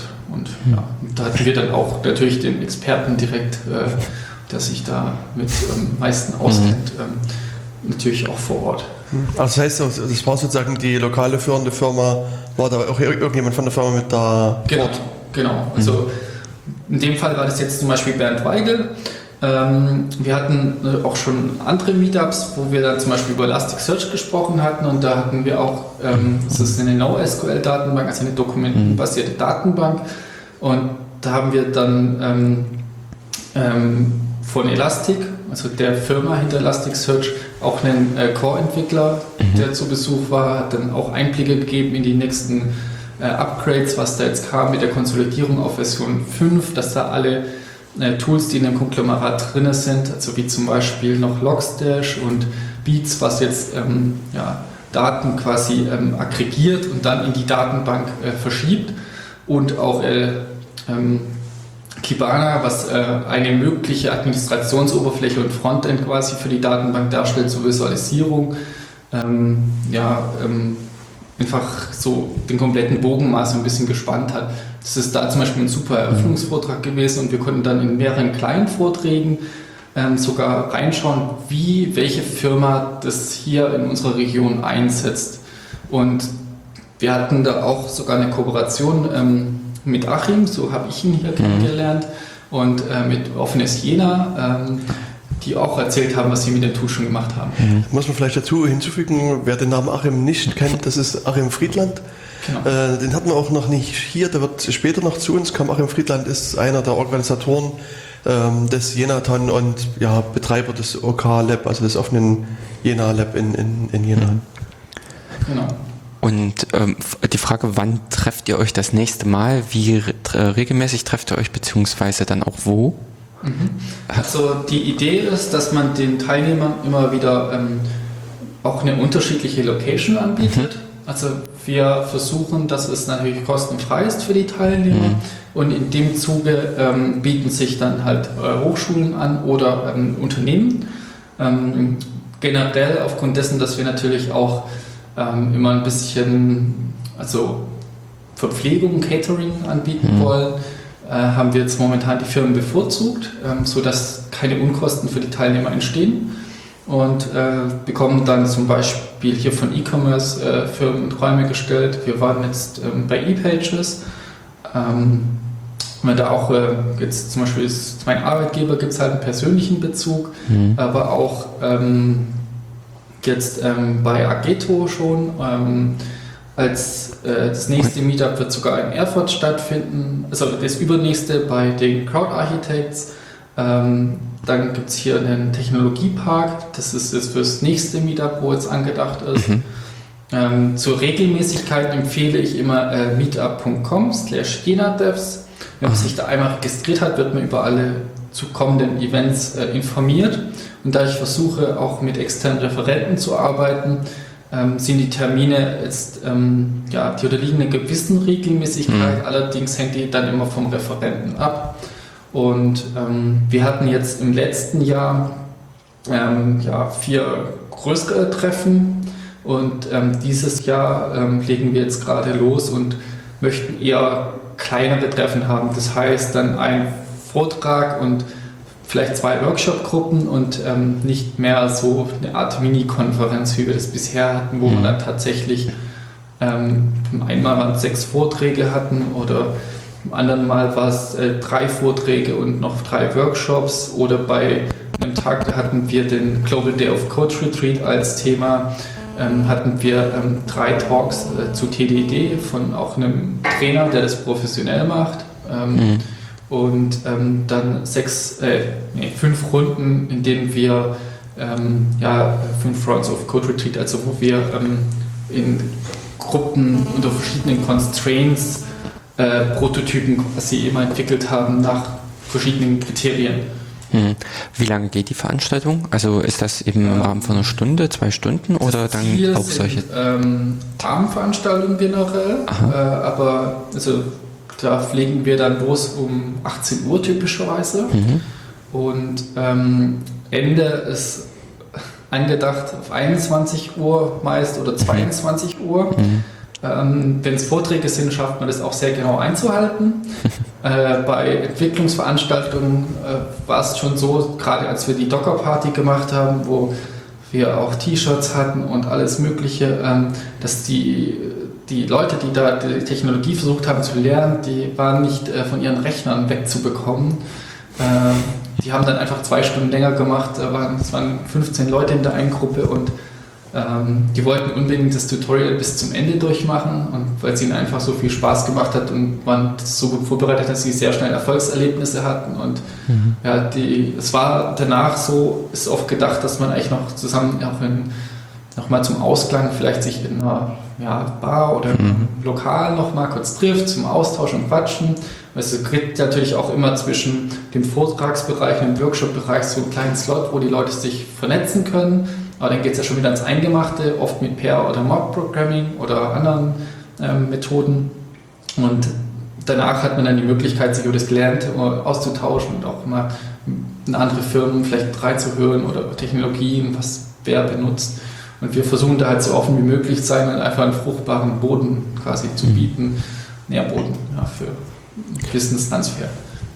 Genau, also ich, und du hast schon gesagt, wer sich für euch interessiert, meetup.com slash jenadevs ist Genau. so die Ansprechseite oder auch der Twitter-Kanal jenadevs. Genau, Äh. o- genau. Oder unter Softtext-Kammer findet man uns auch als Regionalgruppe. Also wenn man Jena Devs eingibt, äh, sind wir eigentlich überall registriert. Wir Also das heißt, ihr habt auch ordentliche SEO-Leute, die äh, Search Engine Optimization für euch gemacht haben. Äh, das wäre sehr schön, aber ähm, ich bin persönlich zum Beispiel selbst auf vielen Kanälen vertreten und daher kenne ich so die ähm, Möglichkeiten, wie man sich da gut ähm, darstellen könnte. Und ähm, momentan wird es händisch befüttert, aber wir versuchen auch Plattformen zu nutzen, die auch einen gewissen Traffic erzeugen. Zum Beispiel sind wir auch auf Medium, was eine neuere ähm, Blog-Plattform ist ähm, wo man auch quasi Follower, die man bei Twitter hat, direkt wieder auf diese Plattform auch wieder projizieren kann.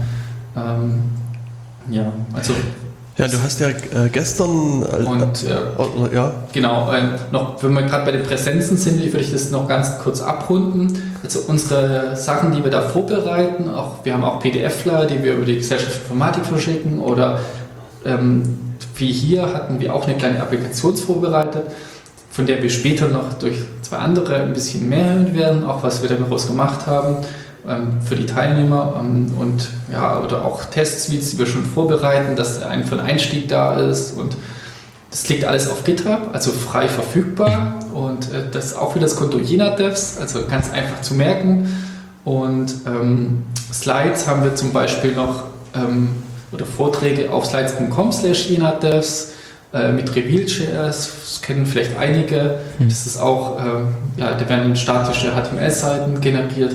Das ist quasi das moderne äh, Pendant vielleicht zu, zu LaTeX oder Tech-Präsentationen. Ähm, ja, ist momentan auch sehr beliebt und wir benutzen das auch für viele Vorträge. Ähm, da lassen wir den Docker-Container laufen, wo wir die Laufzeit drin haben und mounten dann Volume rein, wo wir ähm, Markdown-Dateien haben. Also wir benutzen dann das MD-Derivat und das kann perfekt in GitHub schon angezeigt werden und gerendert. Ähm, und man, jeder, der ein bisschen editieren kann, kann sich dadurch auch bei uns beteiligen und ähm, gerne eigene Slides zur Verfügung stellen. Kann auch aber auch andere Präsentationstools natürlich wählen. Aber so kriegen wir relativ toll auch, wenn wir gemeinsam an Vorträgen oder was arbeiten, mit Pull-Requests und äh, Markdown-Dateien oder mit verschiedenen Branches auch ähm, in kurzer Zeit eine vernünftige Basis für ein Treffen zustande. Mhm. Wie viel seid ihr in der Gruppe? Also in der Kerngruppe? In der Kernorganisation sind wir aktuell drei Personen. Mhm. Ähm, und ja, Andreas äh, noch. Mm, Wir haben alles ein bisschen einen anderen Schwerpunkt. Also Andreas arbeitet viel mit Ruby und Rails ähm, und ähm, kennt sich auch aus mit CoreOS und, und auch im Docker-Bereich recht fit und äh, so ein äh, schon ein relativ erfahrener Perl-Hase Mhm. ähm, oder Perl Monk. Und ähm, ja, ähm, dann haben wir auch noch jemanden, der sehr, ähm, sehr äh, hardwarenah und auch experimentierfreudig im Backend äh, arbeitet. Das ist der Oliver.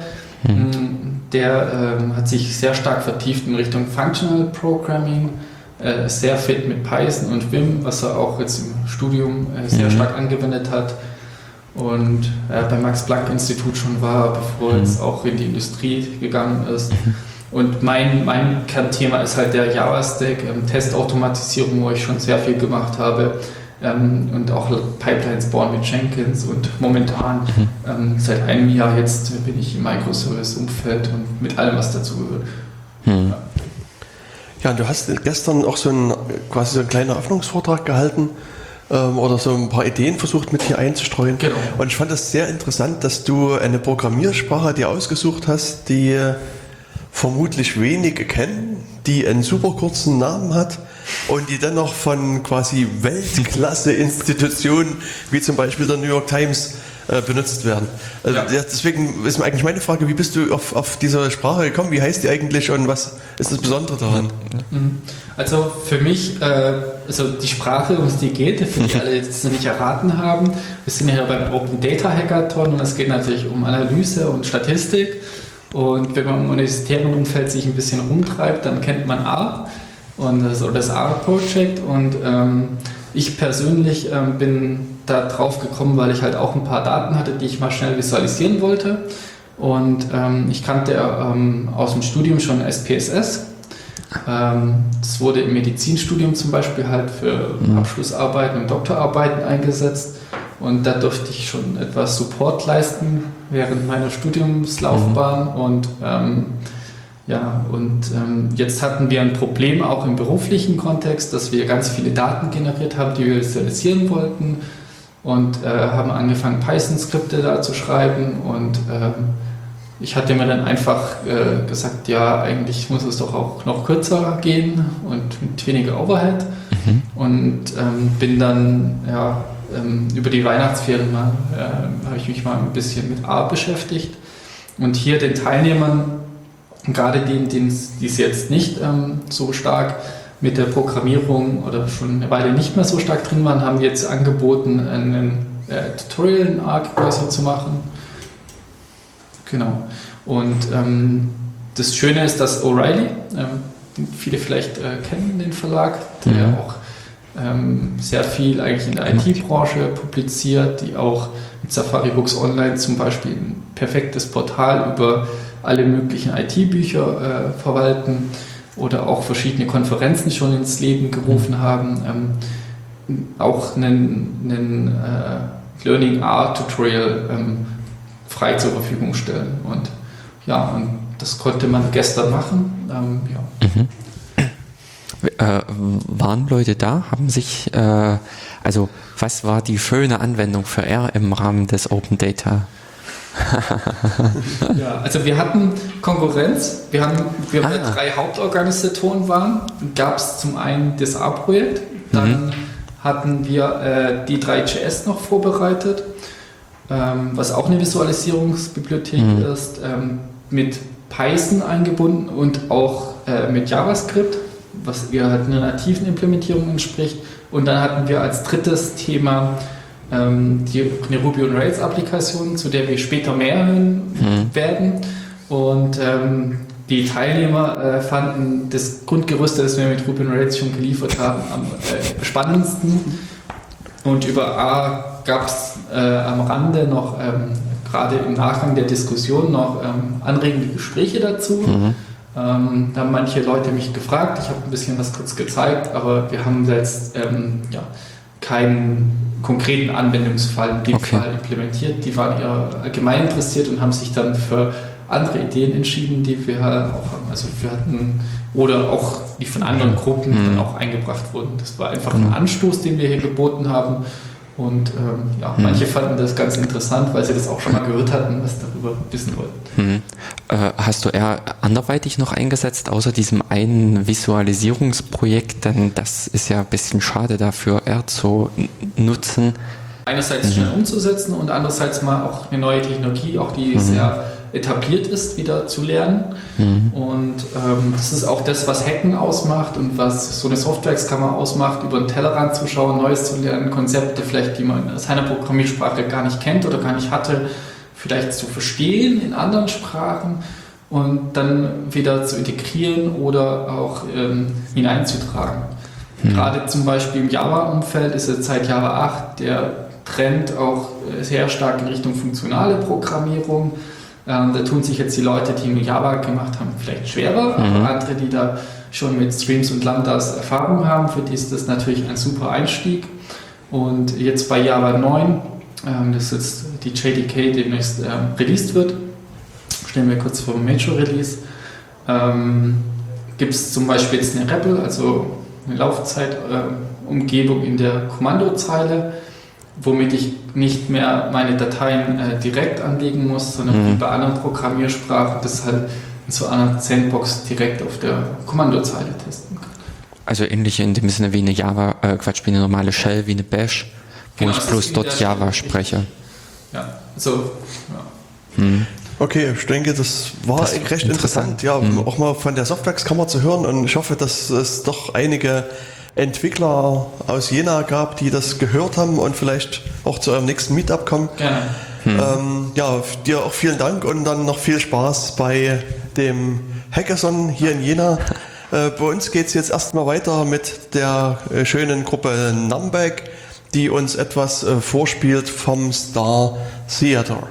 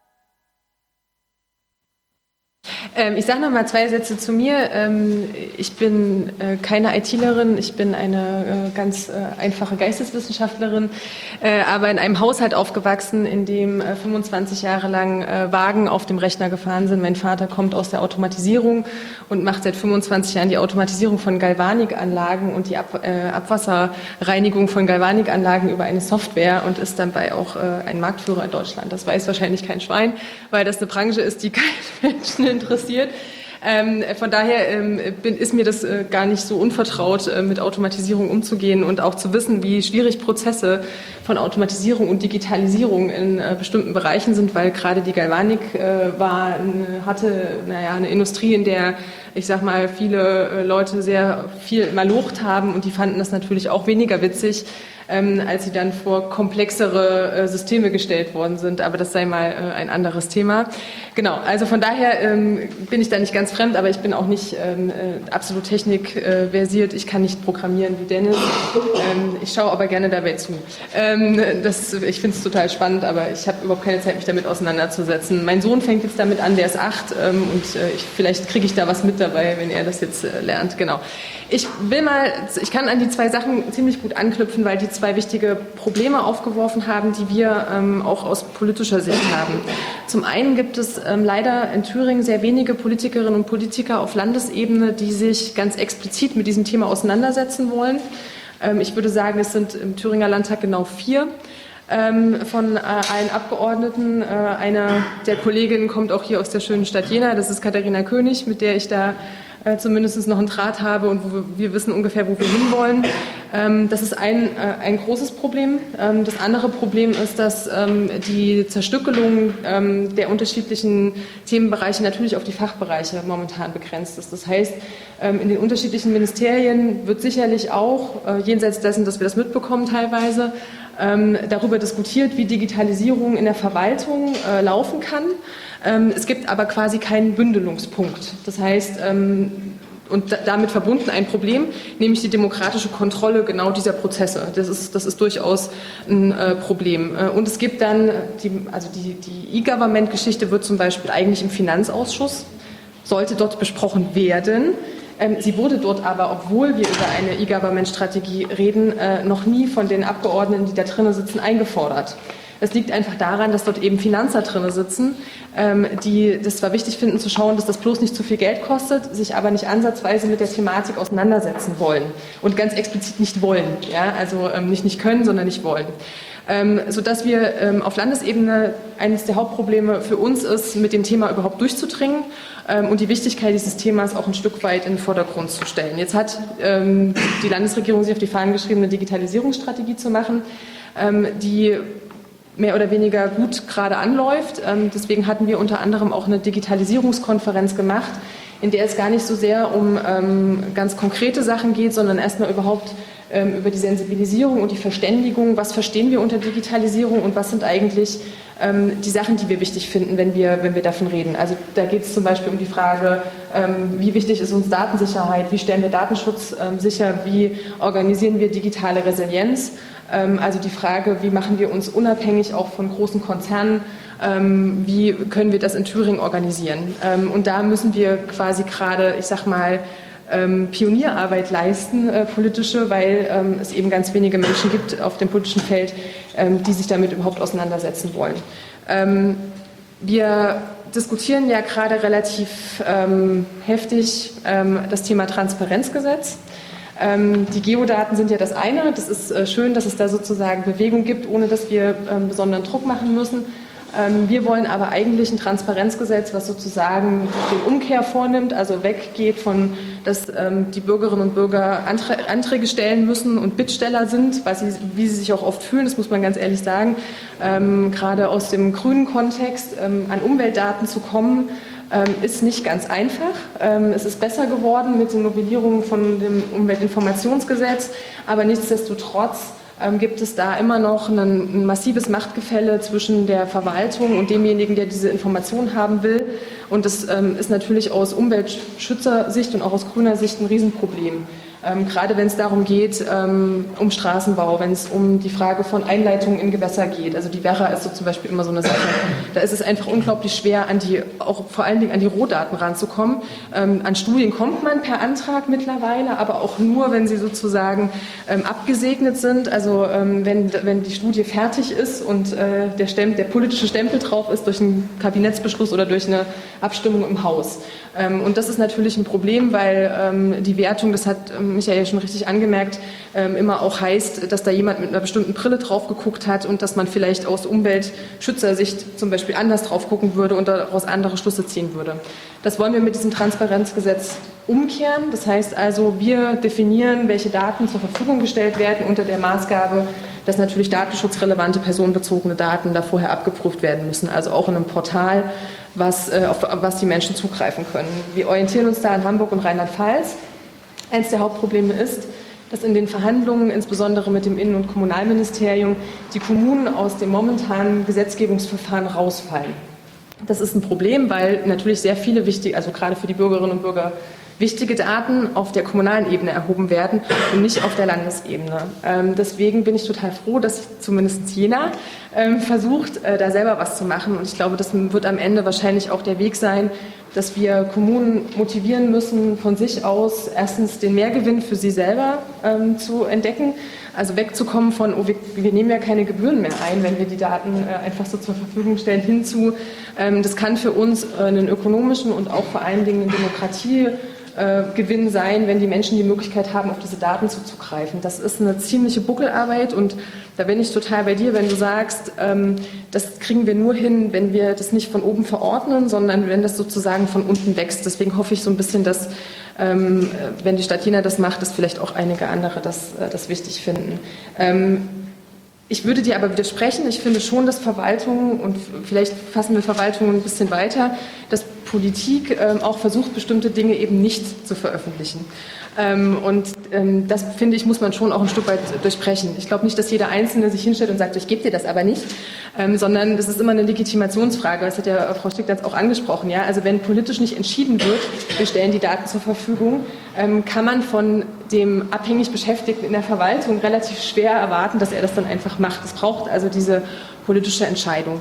Ähm, noch zwei Sätze zu, warum ich das äh, auch aus grüner Sicht und aus ökologischer Sicht ziemlich sinnvoll finde, diese Daten zur Verfügung zu stellen.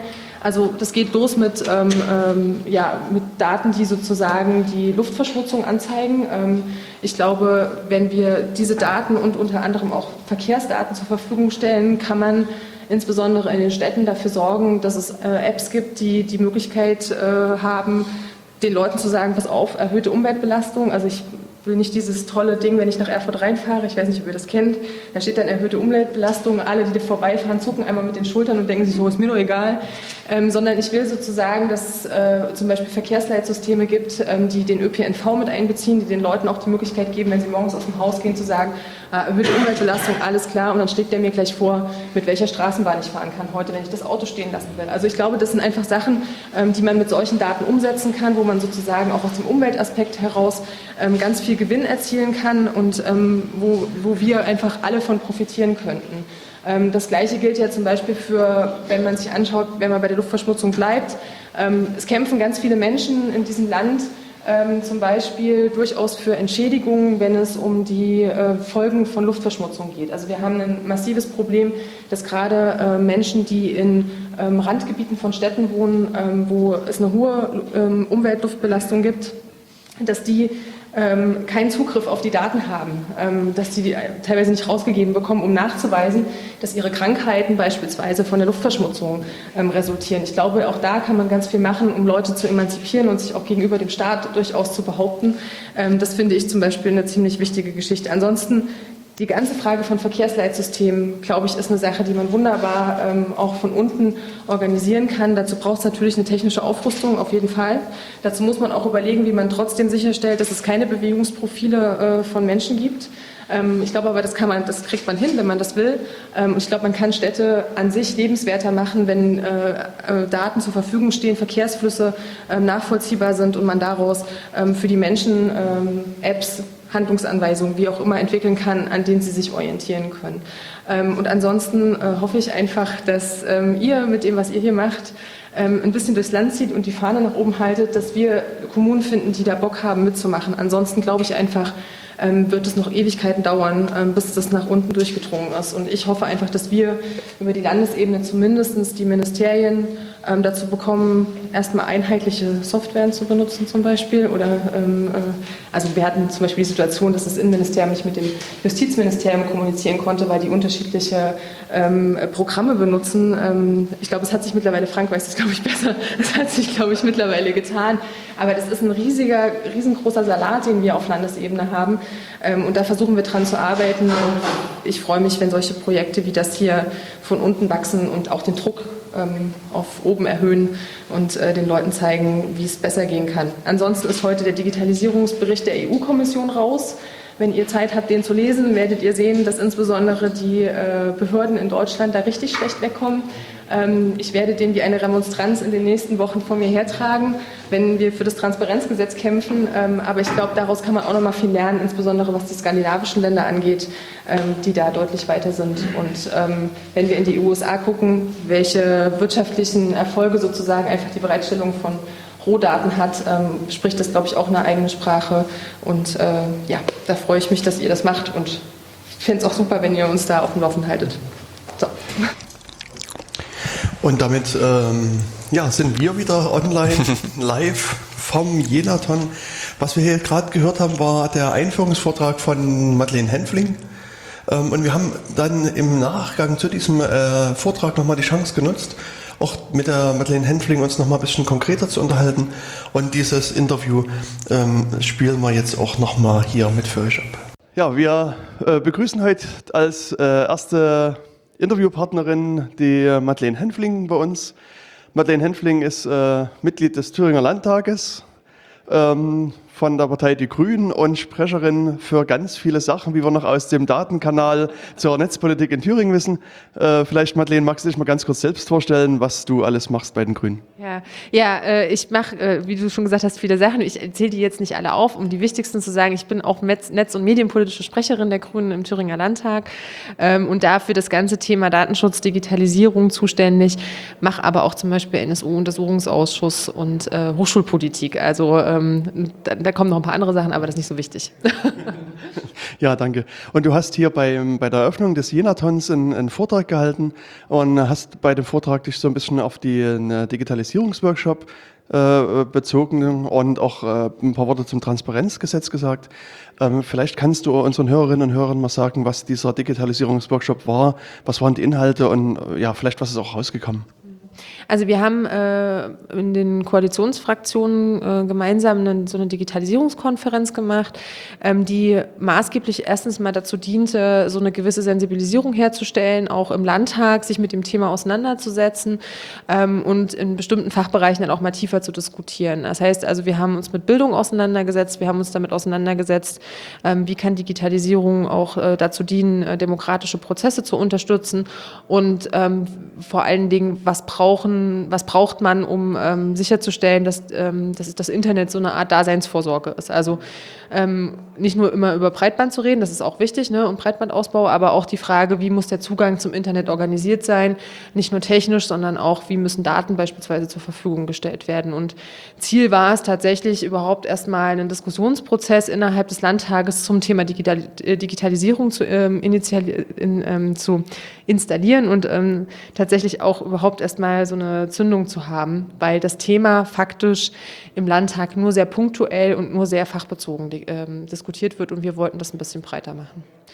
Ja, und Ergebnis? Ähm, Ergebnis ist tatsächlich, also ich kann das jetzt für meine Fraktion mal sagen, ähm, ähm, dass wir zum Beispiel ähm, diese Woche ein Grundsatzpapier in der Fraktion zum Thema Digitalisierung verabschiedet haben, wo wir gesagt haben, ähm, wir brauchen ein Transparenzgesetz, wir brauchen ein E-Government-Gesetz und wir müssen sozusagen sicherstellen, dass ähm, wir Open-Source-Sachen fördern, um zum Beispiel digitale Resilienz abbilden zu können. Ähm, wir müssen für Datenschutz und Datensicherheit sorgen. Das ist auch erstmal so eine Verständigung gewesen innerhalb unserer Fraktion, ähm, was wir eigentlich grundsätzlich erwarten. Und ähm, darauf aufbauend wollen wir jetzt auch einen Prozess innerhalb der Fraktion initiieren, was in welchen Fachbereichen zum Beispiel passieren muss. Also da gibt es einmal diese, diese Querverweise, die für alle gelten werden und dann wird es halt ähm, sicherlich auch Einzelprojekte in den Fachbereichen geben. Und äh, ja, ansonsten versuchen wir gerade ähm, eine kleine Open Source Fachkonferenz zu organisieren, ähm, wo wir sozusagen mit Unternehmen, aber auch mit Leuten aus den Schulen ähm, und aus Bildungseinrichtungen darüber reden wollen, wie kann äh, Open Source äh, gerade im Schul schulischen Bereich helfen, ähm, Sachen zu organisieren und ähm, die Schule und Digitalisierung ein Stück weit voranzutreiben. Und da sind wir gerade dabei, das zu planen und hoffentlich kriegen wir das diesen Sommer hin. Und gibt es dann auch ein Hackathon der Grünen Fraktion? Ja, Falsche Frage. Nee, wenn ich neben meinen fünf Ausschüssen das noch schaffe zu organisieren, ja. es ist einfach eine Ressourcenfrage. Ne? Also äh, wir machen, äh, mein, mein Mitarbeiter und ich, wir machen eine Digitalisierungskonferenz im Juni. Äh, da sind wir eine ganze Woche in Thüringen unterwegs, besuchen unterschiedliche Initiativen und wir werden garantiert auch zocken und wir werden bestimmt auch mit ein paar Leuten äh, hacken. Also ich vielleicht nicht so, aber ich werde mir vielleicht zeigen lassen, wie, wie die das machen. Ähm, das, das wird damit reinspielen, aber ich fürchte, so eine richtig eine Veranstaltung werden wir einfach nicht geplant kriegen. Aber wäre mal eine Idee, sowas mal im Landtag zu machen. Ja, und du hast äh, vorhin gerade gesagt, dass äh, Breitbandversorgung quasi ein Thema ist. Und das andere Thema, woran ich mich noch so im Koalitionsvertrag erinnere, ist so die Schmalbandversorgung, könnte man sagen, stimmt nicht ganz, sondern äh, quasi die, die Verwelanisierung äh, des Landes, das heißt so die, die Unterstützung des Freifunks. Ähm, du hast vorhin schon gesagt, dass du äh, einen Bürgermeister getroffen hast, der ganz angetan von Freifunk ist. Äh, ja, erzähl doch mal ein paar Worte dazu. Äh, na, wir haben ja, wir sagen ja, wir wollen den Freifunk auch voranbringen, nicht nur, weil wir der Meinung sind, dass Leute äh, Zugang zum Internet haben sollten, sondern dass sie den halt auch möglichst kostenfrei und ohne irgendwelche persönlichen Daten abgeben zu müssen haben sollten. Und äh, da gab es ja diese etwas verunglückte Richtlinie äh, zur Förderung von WLAN. Das ist äh, nicht wirklich geglückt, muss ich ganz ehrlich sagen. Ähm, das ist auch schade, weil wir irgendwie anscheinend nicht gut genug vermittelt bekommen haben, auch gegenüber dem Ministerium, was wir unter Freifunk verstehen. Ähm, und da müssen wir noch mal ran. Das wollen wir auch gerne nachbessern mit dem, mit dem Doppelhaushalt, den wir jetzt verhandeln, dass es äh, tatsächlich auch für die Freifunkinitiativen attraktiv ist, ähm, dort was zu beantragen und vielleicht auch eine Kooperation einzugehen mit, mit zum Beispiel äh, Kommunen. Und das andere ist, dass wir uns momentan ähm, im, nächste Woche also am 10.3. ist äh, das Thema Gemeinnützigkeit von Freifunkinitiativen im Bundesrat Thema. Ähm, da hat Thüringen ähm, was eingebracht, dass sozusagen die, die Gemeinnützigkeit bekommen können. Und äh, momentan sieht das, glaube ich, ganz gut aus. Also zumindest ähm, von den grün mitregierten Ländern habe ich da positive Signale bekommen, dass das funktioniert, was ich, glaube ich, auch einfach eine wichtige Sache ist. Und dann müssen wir danach bessern, was diese Förderung angeht. Und ich, überall, wo ich bei Bürgermeistern bin, versuche ich das so zu droppen, ja, und zu sagen, hey, und habt ihr euch mal überlegt, ob ihr nicht vielleicht äh, im Rathaus ein bisschen äh, Platz auf eurem Router machen könnt und ein bisschen Freifunk zur Verfügung stellen könnt. Ähm, und wir haben als Grüne zum Beispiel jetzt ähm, bis auf äh, Asche auf mein Haupt, mein Büro in Eisenach, äh, weil da der Router spinnt. Aber sonst haben wir jetzt auch fast überall Freifunk ähm, und äh, versuchen die Leute damit anzustecken, damit zu machen. Ich glaube, das ist auch einfach wichtig.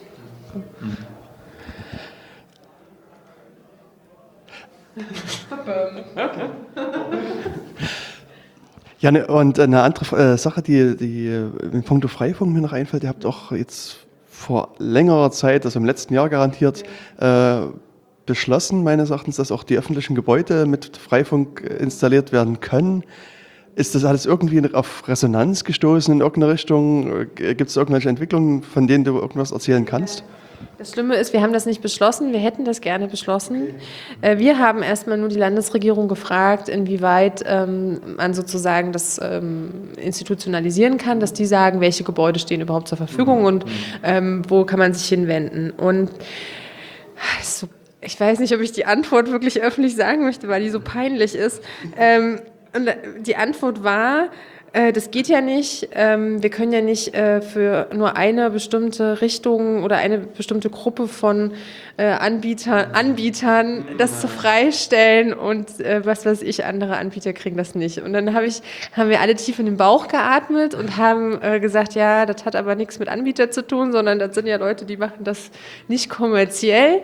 Ähm, und äh, an dem Punkt stehen wir momentan. Das ist, ist ein echtes Problem. Und das meinte ich vorhin auch in dem Vortrag, als ich gesagt habe, das ist so schwierig, ähm, den Leuten in den Ministerien überhaupt zu erklären, was wir meinen, ähm, weil die noch überhaupt nie damit in Berührung gekommen sind. Und ähm, da versuchen wir mit den Gebäuden, ja, das wäre gut, wenn das kommt. Ist denn an der Stelle es nicht auch möglich, dass man es allgemein öffnet, dass man an der Stelle nicht nur den Freifunk äh, wählt, sondern allgemein, dass Altern äh, Gruppen Gebäude benutzen dürfen? Naja, die, die, die haben das ja auf die kommerzielle Ebene gezogen. Ne? Also denen ging es sozusagen um Wettbewerbsverzerrung äh, an der Stelle, wenn man ähm, und haben nicht verstanden, dass es nicht um, um kommerziell geht und nicht um Wettbewerb geht, sondern dass das ähm, ja, ich denke, man kann das. Äh, wir machen, also wir haben zum Beispiel ja Solaranlagen, die können ja jetzt auch auf äh, den Gebäuden installiert werden. Ähm, warum soll man da nicht noch einen Richtfunk draufstellen oder so, ne? Oder einen Router rein, wie auch immer. Also ich das, ich sehe das Problem auch nicht. Ähm, ich glaube einfach, dass, dass, dass viele nicht wichtig genug finden, um sich dann wirklich ähm, fundiert damit auseinanderzusetzen. Das ist, glaube ich, eines der Hauptprobleme. Aber da stochern wir permanent nach und hoffen, dass wir da irgendwie weiterkommen als Abgeordnete. Ist denn das insgesamt eine kritische Menge an Gebäuden? Also wenn man jetzt mal so flächentechnisch sieht, wie in Jena fällt mir jetzt gerade nur das Justizgebäude ein und solche Sachen. Aber ist es wirklich interessant, da viel Energie reinzustecken? Ich glaube, äh, man weiß ja manchmal gar nicht, was eine Landesliegenschaft ist. Ne? Ähm, und ich glaube, es gibt schon, äh, also die Landesliegenschaften sind das eine, aber man könnte ja auch überlegen, was ist denn zum Beispiel mit den äh, Kreisliegenschaften, mit den Liegenschaften der Städte. Ne? Das man, kann man ja durchdefinieren. Ähm, und da könnte man tatsächlich schon überlegen und dann erreicht man definitiv eine kritische Masse. Also gerade auch von strategisch sinnvollen Punkten. Ich glaube, das könnte man auch schon mit den Landesliegenschaften hinbekommen. Also gerade für die Städtekette auf jeden Fall. Ähm, aber man es steht ja nicht immer dran, das ist eine Landesliegenschaft, ne? sondern das ist, glaube ich, mehr, als man sich denkt. Und es wäre schon spannend zu wissen, ähm, ob man dort rankommt. Ne? Und äh, Weimar macht es ja auch. Ja, da gibt es ja auch die Freifunker in Weimar haben ja einfach auch eine, eine, eine äh, Kooperation mit der Stadt an der Stelle. Warum soll das auf Landesebene nicht funktionieren? Das ist halt eine Frage des Willens, denke ich. Genau, innerhalb unseres oder deines Vortrages ähm, oder auch der anderen Vorträge gab es immer wieder das Thema offene Daten. Und es wurde auch mal angesprochen, dass es schwierig ist zum Teil, dass das äh, diversen Stellen die Daten rausgeben. Und äh, eine Sache im Koalitionsvertrag ist ja das Transparenzgesetz, wo man dann quasi automatisch die Daten äh, im Internet abrufen kann. Ähm, wie ist denn da der aktuelle Status äh, des, des Gesetzes? Also der aktuelle Stand ist, dass das Innenministerium eigentlich bis Ende März ähm, ein Transparenzgesetz, also einen Entwurf vorlegen soll. Ich sag mal, ich glaube nicht, dass es Ende März wird, aber ich weiß, dass es ungefähr im März im Kabinett beraten werden soll. Zumindest ist das meine letzte Information, die ich habe. Ähm, und dann geht es quasi in den normalen parlamentarischen Gang. Ähm, ich hoffe, dass wir es noch vor der Sommerpause bekommen ins Parlament. Ähm, kann aber kann es aber momentan nicht abschätzen. Hängt auch davon ab, wie der Kab also wie das Kabinett entscheidet. Es gibt ja mal zwei Durchläufe im Kabinett ähm, und Ressortabstimmungen und das ist immer relativ kompliziert, ähm, dann zu sagen. Dann ist es tatsächlich auch im Parlament. Ähm, aber äh, es ist der unbedingte Wille und wir haben jetzt auch alle noch mal Druck gemacht diese Woche ähm, also sowohl die Linken als auch wir, als auch die SPD in der Fraktion haben ähm, sich dazu auch nochmal bekannt und es auch nochmal deutlich gesagt, dass sie das wollen ähm, mit Bezug auf, die, äh, auf, das, auf den Transparenzbericht, den ja mehr Demokratie auch vorgestellt hat, ähm, den wir vorhin auch hatten, wo wir gesehen haben, wir sind ganz weit hinten, ähm, äh, ist es, glaube ich, auch nochmal unbedingt notwendig, da Druck zu machen. Aber da warten wir quasi den Referentenentwurf ab. Und äh, nur so eine technische Frage mehr, inwiefern ist es notwendig, dass das Innenministerium da einen Vorschlag abgibt? Weil es gibt ja noch diesen Vorschlag vom äh, Landesdatenschützer. Mhm könnte man den jetzt, sage ich mal, einfach nehmen und sagen, wir stimmen darüber ab? Man könnte so unglaublich verrückt sein und sich nicht doppelte Arbeit machen und äh, den äh, sehr guten Vorschlag unseres Datenschutzbeauftragten nehmen. Das wäre total clever. Ähm, äh, ich weiß aber auch, dass äh, Vorschläge niemals äh, aus einem Ministerium so rauskommen, wie sie reingegangen sind. Von daher würde ich sagen, ich glaube, so einfach machen sie sich dann am Ende nicht. Vielleicht ist das gut, vielleicht ist das aber auch nicht gut. Das wissen wir noch nicht. Okay, also dann werden wir einfach abwarten und, und gucken. Also was auf jeden Fall für uns eine Orientierungslinie ist, ist der Vorschlag, den der Datenschutzbeauftragte vorgelegt hat für das Parlament. Und ähm, das sind natürlich Rheinland-Pfalz und äh, äh, Hamburg an der Stelle, wo wir sagen, äh, darunter geht's eigentlich nicht. Ne? Also der Antrag, den wir eingebracht haben und die Beauftragung der Landesregierung, da was vorzulegen, da haben wir zwar die Kommunen, das mussten wir in den Verhandlungen, mussten wir erstmal auf die Kommunen verzichten, weil äh, insbesondere das Finanzministerium gesagt hat, das können wir nicht bezahlen. Ähm, Ne? Kann, kann man jetzt sagen, was man will dazu, aber das ist jetzt erstmal so. Aber ähm, darunter sollte es auf gar keinen Fall zurückfallen. Das ist schon unser Anspruch. Gut, dann denke ich, haben wir erstmal so einen guten Überblick aus der Landessicht und ja, wir danken dir fürs Gespräch und wünschen dir eine gute Nachhausefahrt in deine Heimat. Dankeschön. Ja, tschüss. Also,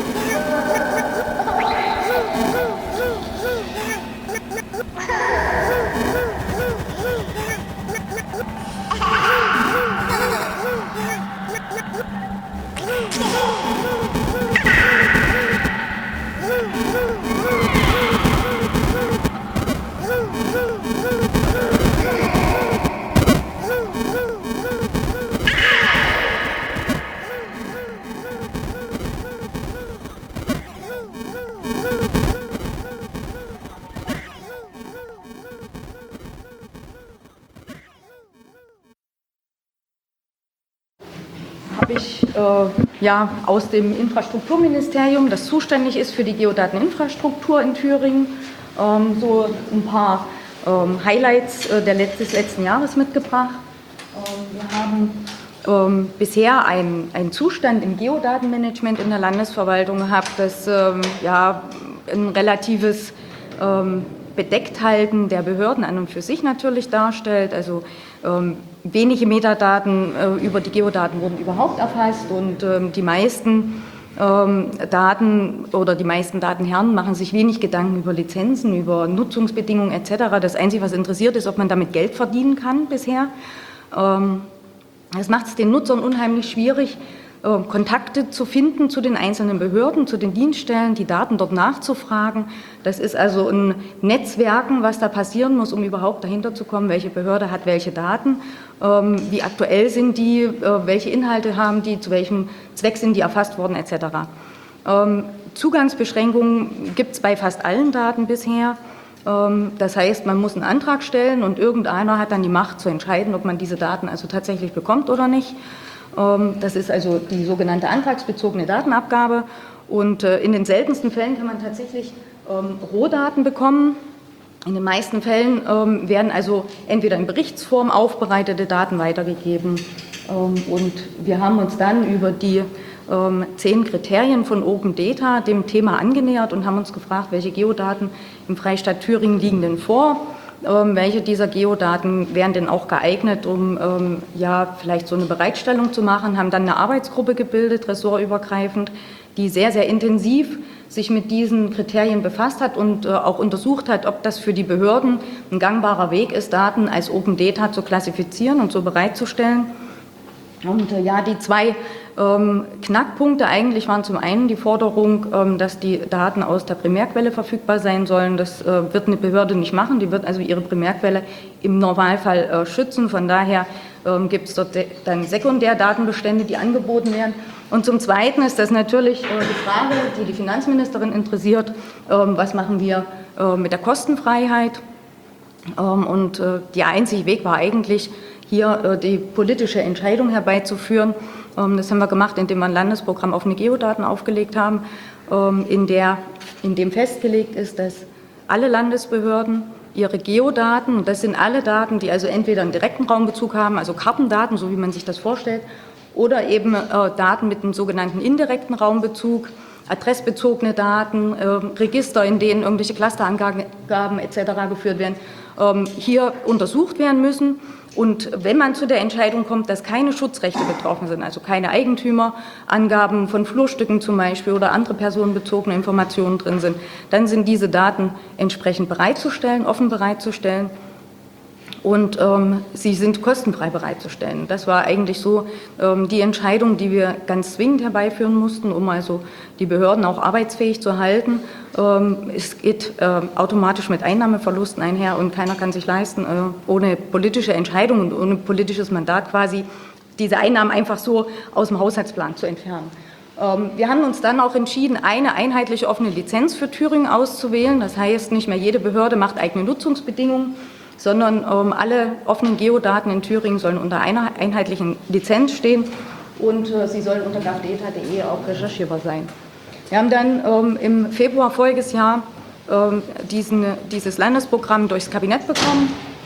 Das war auch der Start der Umsetzungsphase.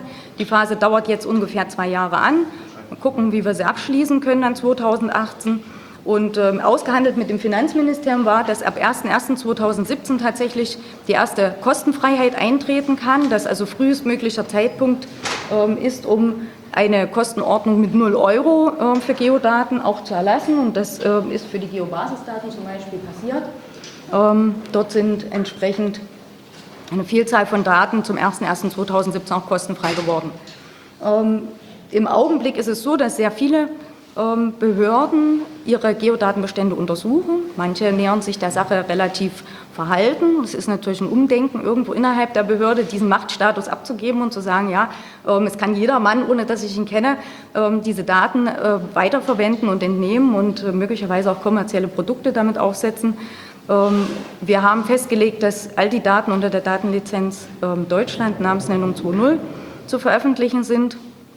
Und wir haben empfohlen, dass gerade für die Geodaten ähm, Webmap-Services und Web-Feature-Services entsprechend ähm, nach OGC-Standard äh, verwendet werden sollten, auch für die Datenbereitstellung dann die Atom-Feeds angewendet werden sollten, um also äh, nach Möglichkeit nicht ähm, die Sekundärdatenbestandserstellung ausufern zu lassen. Also dass man eben Datenbestände auf der am- amtlichen Seite x-fach ähm, vorhält, um die Bedürfnisse von Open Data hier noch entsprechend zu ähm, befüllen. Wir haben auch festgelegt, dass Metadaten zu beschreiben sind und in den Metadaten muss ein Keyword enthalten sein, das heißt Open Data. Nach dem kann man dann entsprechend recherchieren und ähm, die frei bereitgestellten Daten auch auffinden.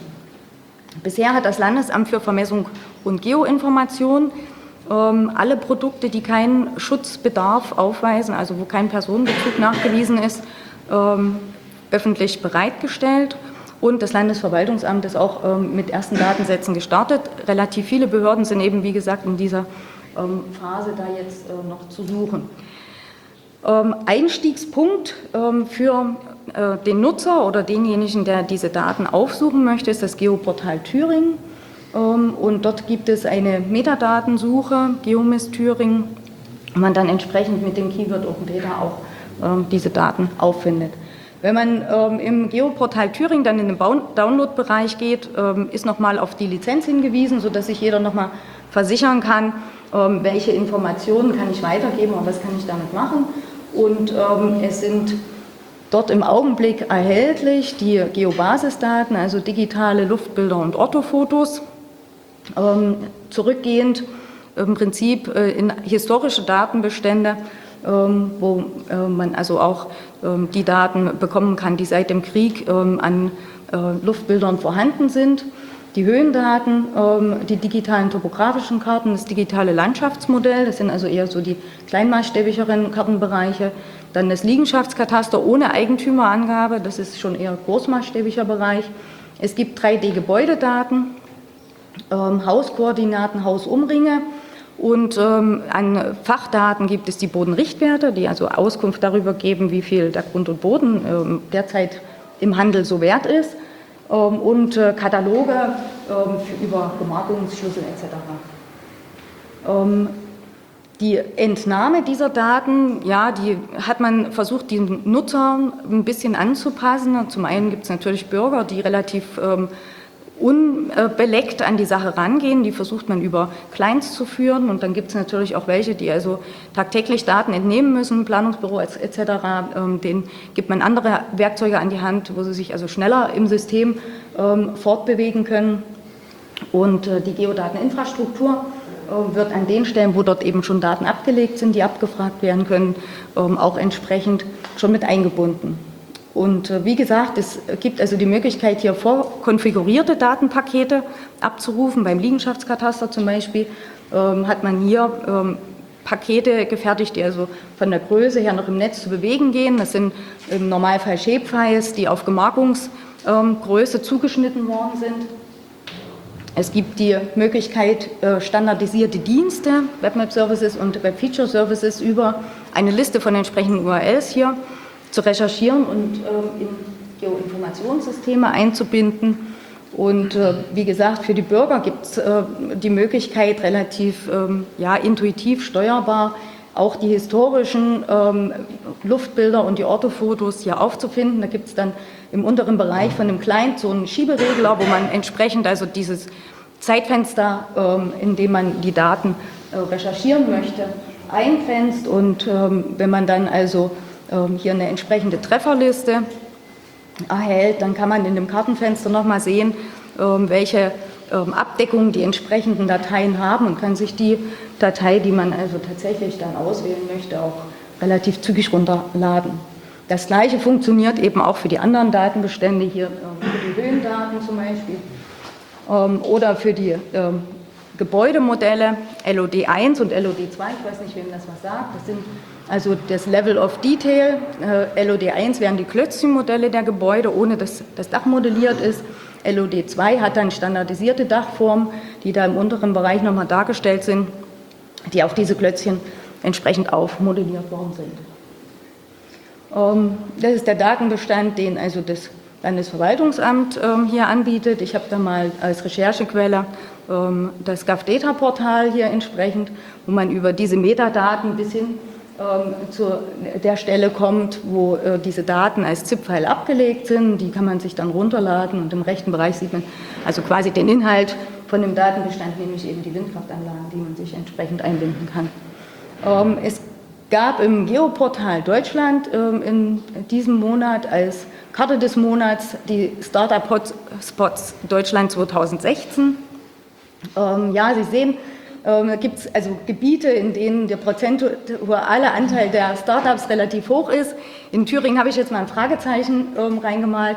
Wir hoffen natürlich, dass entsprechend mit ähm, offenen Geodaten oder mit offenen Daten überhaupt, die aus der Verwaltung bereitgestellt werden, ja auch entsprechende Startups ähm, entstehen können, dass da auch eine gewisse äh, Wirtschaftsförderung mit passiert.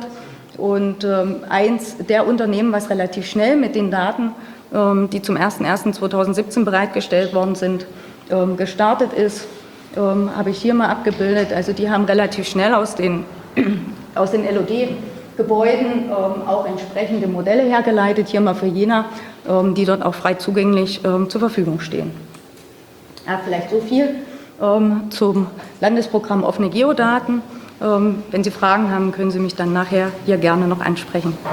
Mein Name ist Ina Schicktanz. Ich arbeite im Ministerium für Infrastruktur und Landwirtschaft. Ähm, bin dort zuständig für die Geodateninfrastruktur in Thüringen und für die ähm, GIS-Koordinierung, das heißt die Koordinierung der Nutzung von Geoinformationssystemen und äh, ja deswegen auch in dem Bereich offene Geodaten massiv unterwegs, um eben entsprechend diese Geodatenressourcen der Landesbehörden für die Nutzer freizumachen. Ähm, Ich muss gleich mal eine dumme Frage hinanstellen. Äh, ich habe so das Umweltministerium im Kopf. Ist das jetzt was anderes als das äh, Thüringer Ministerium für Infrastruktur und äh, Landwirtschaft? Oder sind das zwei verschiedene Ministerien oder ist das eins? Das sind zwei verschiedene Ministerien, ja. Danke. Ähm, ja, Sie hatten in Ihrem Vortrag so ein bisschen was zu den offenen Geodaten hier in, in Thüringen erzählt. Ähm, was mich zuerst mal interessieren würde, wäre, was, was für Daten gibt es denn eigentlich jetzt äh, verfügbar? Was kann man als da, darunter laden? Ja, ähm, angefangen hat ähm, das Landesamt für Vermessung und Geoinformation mit ähm, den Datenbeständen, die man als Geobasisdaten bezeichnet. Das sind also Daten, die flächendeckend in Thüringen vorliegen und die ja als Datengrundlage ähm, verwendet werden. Das sind topografische Karten, ähm, das sind ähm, Geländemodelle, das sind ja, äh, Daten über Hauskoordinaten, über Hausumringe, das sind Gebäudemodelle, 3D-Gebäudemodelle ähm, die in verschiedenen Qualitätsstufen vorliegen. Ähm, Das ist eine Vielzahl an Inf- Geoinformationen, die man ähm, eben in der öffentlichen Verwaltung so als Datenbasis verwendet, um Fachdaten darauf aufzusetzen. Also es heißt ja in dem Sinne dann, dass diese Daten schon alle vorlagen. Und wie ist es jetzt dazu gekommen, dass die Thüringer Landesregierung dieses Ganze anstoßen konnte? Wie ist es äh, zu dieser Entwicklung dieser offenen Schnittstelle, dieser Open Data gekommen? Ähm, Ja, wir haben festgestellt, dass eine Vielzahl an Daten ähm, in den Behörden erhoben wird, die einen Raumbezug aufweisen, die also entweder über ähm, Adressdaten in Registern geführt werden oder die eben tatsächlich Kartendaten sind. Und die Bekanntheit dieser Daten ist relativ gering. Umweltdaten sind gerade noch so bekannt beim Bürger. Ähm, Im Normalfall auch gerade noch das Liegenschaftskataster, aber die restlichen Datenbestände, die ähm, ja, sind schon eher nur so den Experten ähm, bekannt. Und äh, der Gedanke war, dass man also diese Informationen einem größeren Nutzerkreis zuführt, dadurch das, was schon bezahlt worden ist, irgendwie auch in Wert setzen kann. Und ähm, wir haben dann überlegt, wie können wir also politisch auch Überzeugungsarbeit leisten, haben uns ressortübergreifend in einer Arbeitsgruppe zusammengefunden und ein sogenanntes Landesprogramm offene Geodaten dem Kabinett vorgelegt. Das ist vor einem Jahr ähm, im Kabinett beschlossen worden und ähm, ja, glücklicherweise ist äh, auch die Kostenfreiheit für all die Daten, die nach diesem Landesprogramm offene Geodaten bereitgestellt werden, dort gewährt worden. Ähm, und äh, das ist eigentlich so dieser dieser große Durchbruch, den wir erreichen konnten, dass die Zugangshürden gesenkt werden, sodass also wesentlich ähm, größere Nutzerkreise auch für Geodaten erschlossen werden können. Inwieweit gab es denn Widerstände von seitens der diversen Behörden, da Daten freizugeben oder vielleicht auch Bedenken? Ja, also die Bedenken äh, sind wir gerade im Augenblick äh, quasi noch dabei auszuräumen. Ähm, dieses Landesprogramm muss jetzt in den einzelnen Behörden umgesetzt werden. Ähm, die müssen ihre Datenbestände überprüfen, ob es Geodaten sind. Wenn es Geodaten sind, müssen sie dann nach Bewertungskriterien ähm, quasi einen Katalog abarbeiten und äh, schauen, ob dort Schutzrechte an diesen Daten vorliegen, ob eben personenbezogene Daten zum Beispiel mit betroffen sind. Und wenn ähm, diese Kriterien alle positiv bewertet werden, können man diese Daten also auch offen bereitstellen kann, ohne irgendwelche Dinge zu verletzen, ähm, dann haben diese Behörden das auch zu tun. Ähm, im Augenblick ist es so, dass ähm, Kostenordnungen noch überarbeitet werden müssen. Verordnungsgebung ist eine Sache, die ein bisschen länger dauert. Ähm, das heißt, man hat jetzt analysiert, welche Kostenordnungen sind betroffen und äh, diese Arbeiten dauern noch an. Wir gehen davon aus, dass in der zweijährigen Umsetzungsphase, die also irgendwie Mitte, Ende 2018 enden wird, ähm, noch eine Vielzahl an Geodaten veröffentlicht wird. Jetzt muss ich noch mal eine Grundsatzfrage stellen. Was, was sind Geodaten oder wie genau ist dieser Begriff definiert? Ja, Geodaten sind vom, von der Definition her alle Daten, ähm, die man in irgendeiner Art und Weise ähm, im Raum beziehbar machen kann. Also wenn Sie ein Adressbuch haben, ähm, wo also irgendwelche ähm, Straßen, Hausnummern etc. drinstehen und Personen dazu, dann haben Sie damit einen Geodatensatz. Ähm, wenn Sie ähm, zum Beispiel äh, Gesundheitsdaten in bestimmten Stadtteilen pflegen, dann ist das ein Geodatensatz. Wenn Sie ähm, Kartendaten, Routingdaten zum Beispiel für ein Navigationssystem haben, dann ist das ein Geodatensatz. Im Rahmen dieser ganzen Initiative ist ja so ein Portal entstanden, was am 01.01. dieses Jahres auch online gegangen ist, also zur Verfügung gestellt wurde. Wie kann denn der Bürger jetzt darauf zugreifen? Was ist der Einstiegspunkt? Ja, www.geoportal-th.de ähm, ist im Prinzip dieses Portal, das schon länger existiert, aber das jetzt um eine Download-Funktion quasi bereichert worden ist. Und in diesem Download-Bereich ähm, hat der Bürger und der Interessierte also Zugang zu allen Informationen, die jetzt offen bereitstehen. Ähm, dort äh, sind ja über äh, einfache Signaturen ähm, geführt die Zugriffe auf die einzelnen Datenbestände möglich und ähm, über einen Client, ähm, in dem man auch ein Kartenbild hat, um sich eben zu orientieren, bin ich in Jena, Erfurt oder sonst wo, ähm, kann ich ähm, diese Daten dann auswählen, kann äh, bei bestimmten Datenbeständen auch sagen, aus welchen Jahrgängen möchte ich diese Informationen haben und kann die dann downloaden. Mhm. Also äh, von der Seite her, wie Sie es jetzt so indirekt schon gesagt hatten, historisch gesehen scheinen Daten mit vorzuliegen und auf ganz Thüringen bezogen. Ist das so richtig? Genau, also wir haben jetzt ähm, dort im Angebot flächendeckende Datensätze für ganz Thüringen und ähm, die Luftbilder ähm, liegen seit, ich glaube, 1943 ähm, vor. Das heißt, dort sind also die ersten Kriegsbefliegungen, die ähm, übernommen worden sind als analoge ähm, Bestände digitalisiert worden und die liegen dort ebenfalls mit abrufbar vor. Das reicht bis in die Jetztzeit, ähm, wo dann sogenannte Orthofotos vorliegen. Das sind also entzerrte Luftbilder, die zu einem großen flächendeckenden Datensatz zusammengebaut werden ähm, und die also eine Draufsicht auf die Erdoberfläche immer im 90-Grad-Winkel ermöglichen. Jetzt kann ich mich so aus meinem Verwandtenkreis äh, erinnern, dass es da immer mal Leute gibt, die an deren Türen klingeln und auch für viel Geld, also mehrere hunderte bis tausende Euro äh, Luftbilder verkaufen wollen. Ähm, gab es da aus der Seite irgendwelche Widerstände oder beobachten Sie, dass die ihre Daten jetzt auch nutzen? Ähm, ja, die äh, Daten, die in der Kataster- und Vermessungsverwaltung vorliegen. Die haben eine Genauigkeit von 20 Zentimetern, eine Auflösung von 20 Zentimetern und die sind nicht genauer. Ähm, solche Daten, die man eben von privaten Befliegern ähm, dadurch erwerben kann, die sind schon auch genauer. Ähm, das heißt, die haben eben auch eine höhere Bodenauflösung und ähm, sind dadurch sicher für Privatleute durchaus weiterhin attraktiv.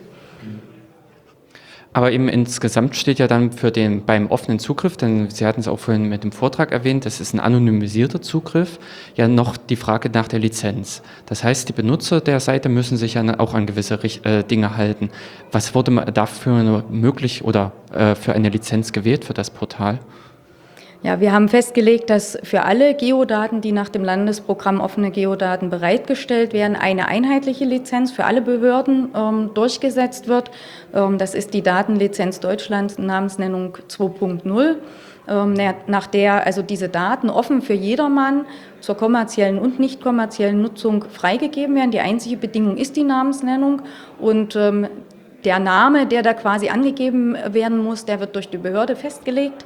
Ähm, und die Behörde veröffentlicht diese Information im Normalfall an der Stelle, wo sie also ihre, ihren Download anbietet. Der wird aber zusätzlich noch in sogenannten Metadaten mit veröffentlicht. Es gibt zu jedem Geodatensatz beschreibende Daten, die zur Aktualität, zum zuständigen, ähm, ja, zur zuständigen Stelle oder Ansprechpartner, wenn man Fragen hat, zum äh, amtlichen Hintergrund dieser Daten, ähm, zur Aktualität, zur, zum Maßstab, äh, zu Inhalten etc. Auskunft gibt und ähm, in diesen Metadaten ist eben zusätzlich auch diese Namensnennung dann nochmal mit äh, für jeden rechtssicher hinterlegt.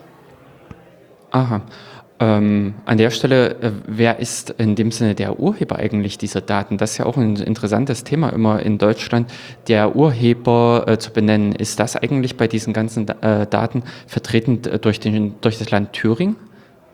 Ja, da ähm, gibt es durchaus Copyright-Vereinbarungen, ähm, die sich nach den Fachverwaltungen unterscheiden. Ähm, die Kataster- und Vermessungsverwaltung hat da eine eigene Marke, geobasis.de zum Beispiel. Ähm, es gibt aber auch ähm, zum Beispiel, könnte ich mir vorstellen, die TLOG, dass sie eben ihren eigenen Behördennamen dort einsetzen. Also es ist jetzt nicht zwingend, dass man Freistaat Thüringen dort verwenden muss. Auch GDITH, also Geodateninfrastruktur Thüringen, wird als Namensnennung verwendet. Es kommt darauf an, aus welchem Quellsystem die Informationen kommen. Mhm. Jetzt im Vorgespräch hatten Sie uns ja schon die äh, riesige Datenmenge mit angedeutet, die sich im ganzen System befindet. Ähm, ja, eben, wie groß ist eigentlich dieser Datenbestand, der mit in dem Sinne jetzt der Öffentlichkeit zur Verfügung steht? Und was waren jetzt in den ersten Monaten äh, die Nutzungszahlen? Wie stark war da in dem Sinne der Zugriff?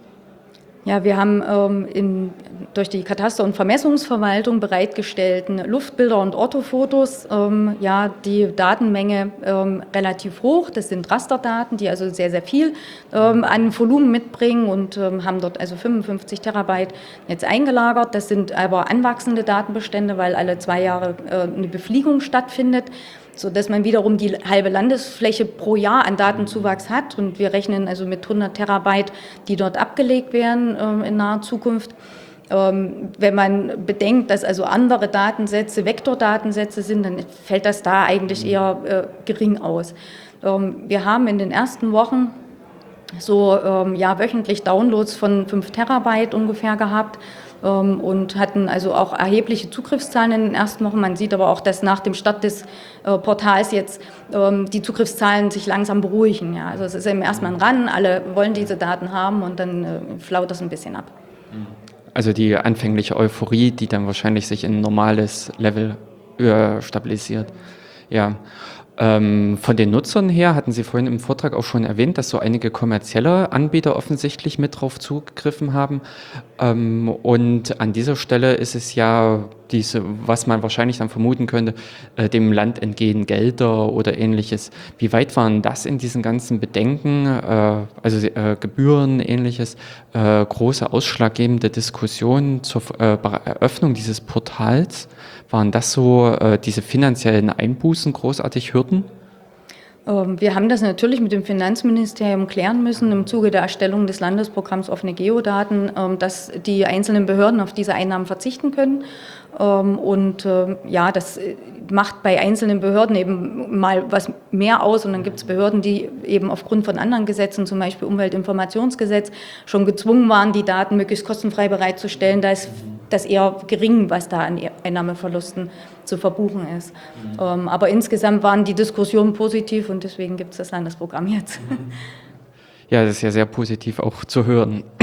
An der Stelle dann äh, von der Organisation hatten Sie ja auch schon mit äh, vorher mit gesagt gehabt, die, äh, wie diese Daten zu Ihnen kommen, also diese äh, Sammlung der einzelnen Daten in den Behörden und dann die ja, wie geht es dann weiter? Also die, die, einzelnen Daten, die aufgespürt wurden, wie Sie äh, vorhin auch mit genannt hatten, und dann kommen sie wie auf das Portal.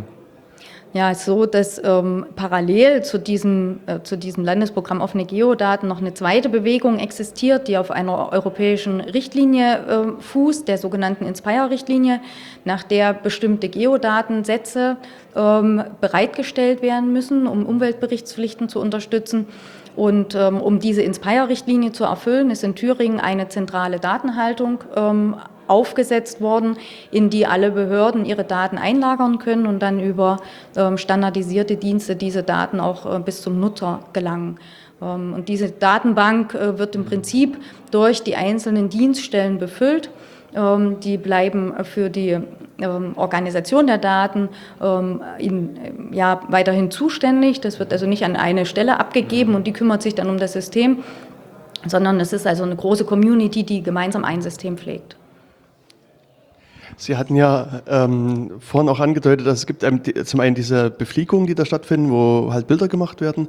Und in Ihrem Vortrag haben Sie auch gesagt, es gibt so 3D-Modelle, die zur, zur Verfügung gestellt werden. Und ähm, zum einen gibt es dann in das quasi die Häuser so in Quaderform, die dann dastehen. Und was ich aber sehr beeindruckend fand, muss ich sagen, dass sie auch so eine Art Standard-Dasher auf die Häuser mit äh, drauf gemacht haben. Jetzt, also die Frage, die bei mir instantan entstand, wer hat das gemacht? Haben Sie da irgendjemanden rangesetzt, der dann Dach für Dach da drauf bauen musste oder wird das irgendwie automatisiert erstellt? Ja, die Rohdaten, die dort dahinter stecken, sind Laserscan-Daten. Ähm, das sind also sehr, sehr viele ähm, Pulse, die da pro Quadratmeter auftreffen. Man könnte also noch viel feiner modellieren, hätte dann natürlich noch viel mehr Daten hinten raus. Ähm, und um diese ja, Datenfülle im Prinzip ein bisschen zu begrenzen, gibt es verschiedene Qualitätsstufen, Level of Detail, äh, LOD und die Stufe 1 äh, sind nur die Klötzchenmodelle, Stufe 2 sind dann eben aufgesetzte Dachformen, die nach bestimmten Standards ähm, festgelegt werden, wo es also bestimmte Dachformen gibt, die häufig vorkommen, die man dann einfach drüber stülpt. Und ähm, es gibt auch Level of Detail 3, wo dann eben wirklich die tatsächliche Modellierung passiert. Also man kann da noch ins Detail gehen. Ähm, das ist aber eine Sache, die Thüringen jetzt so nicht anbietet. Also nicht die Landesverwaltung zumindest. Ähm, und nochmal zu den Dateninhalten auch die Frage, Sie hatten vorhin solche Beispiele mit genannt gehabt, mit eben Verknüpfung von äh, medizinischen Daten innerhalb der für einen Stadtteil und ähnliches. Äh, gibt es schon derartige Inhalte in der Datenbank? Wissen Sie jetzt, ob irgend schon eine Behörde derartige ähm, nicht direkt Geodaten eingespeist hat? Also es gibt ähm, zum Beispiel den TONSA, den äh, äh, Sozialstrukturatlas, in dem sehr, sehr viele Daten drin sind, aber das sind ähm, eben keine Kartenabbildungen in dem Sinne. Ne? Also es ist keine Verknüpfung zwischen den ähm, Daten, die durch die Kataster- und Vermessungsverwaltung zum Beispiel bereitgestellt werden und den Fachinhalten der Sozialverwaltung, sondern das sind im Augenblick nebeneinander stehende Systeme, ähm, die durchaus aber im Zugriff für jedermann sind.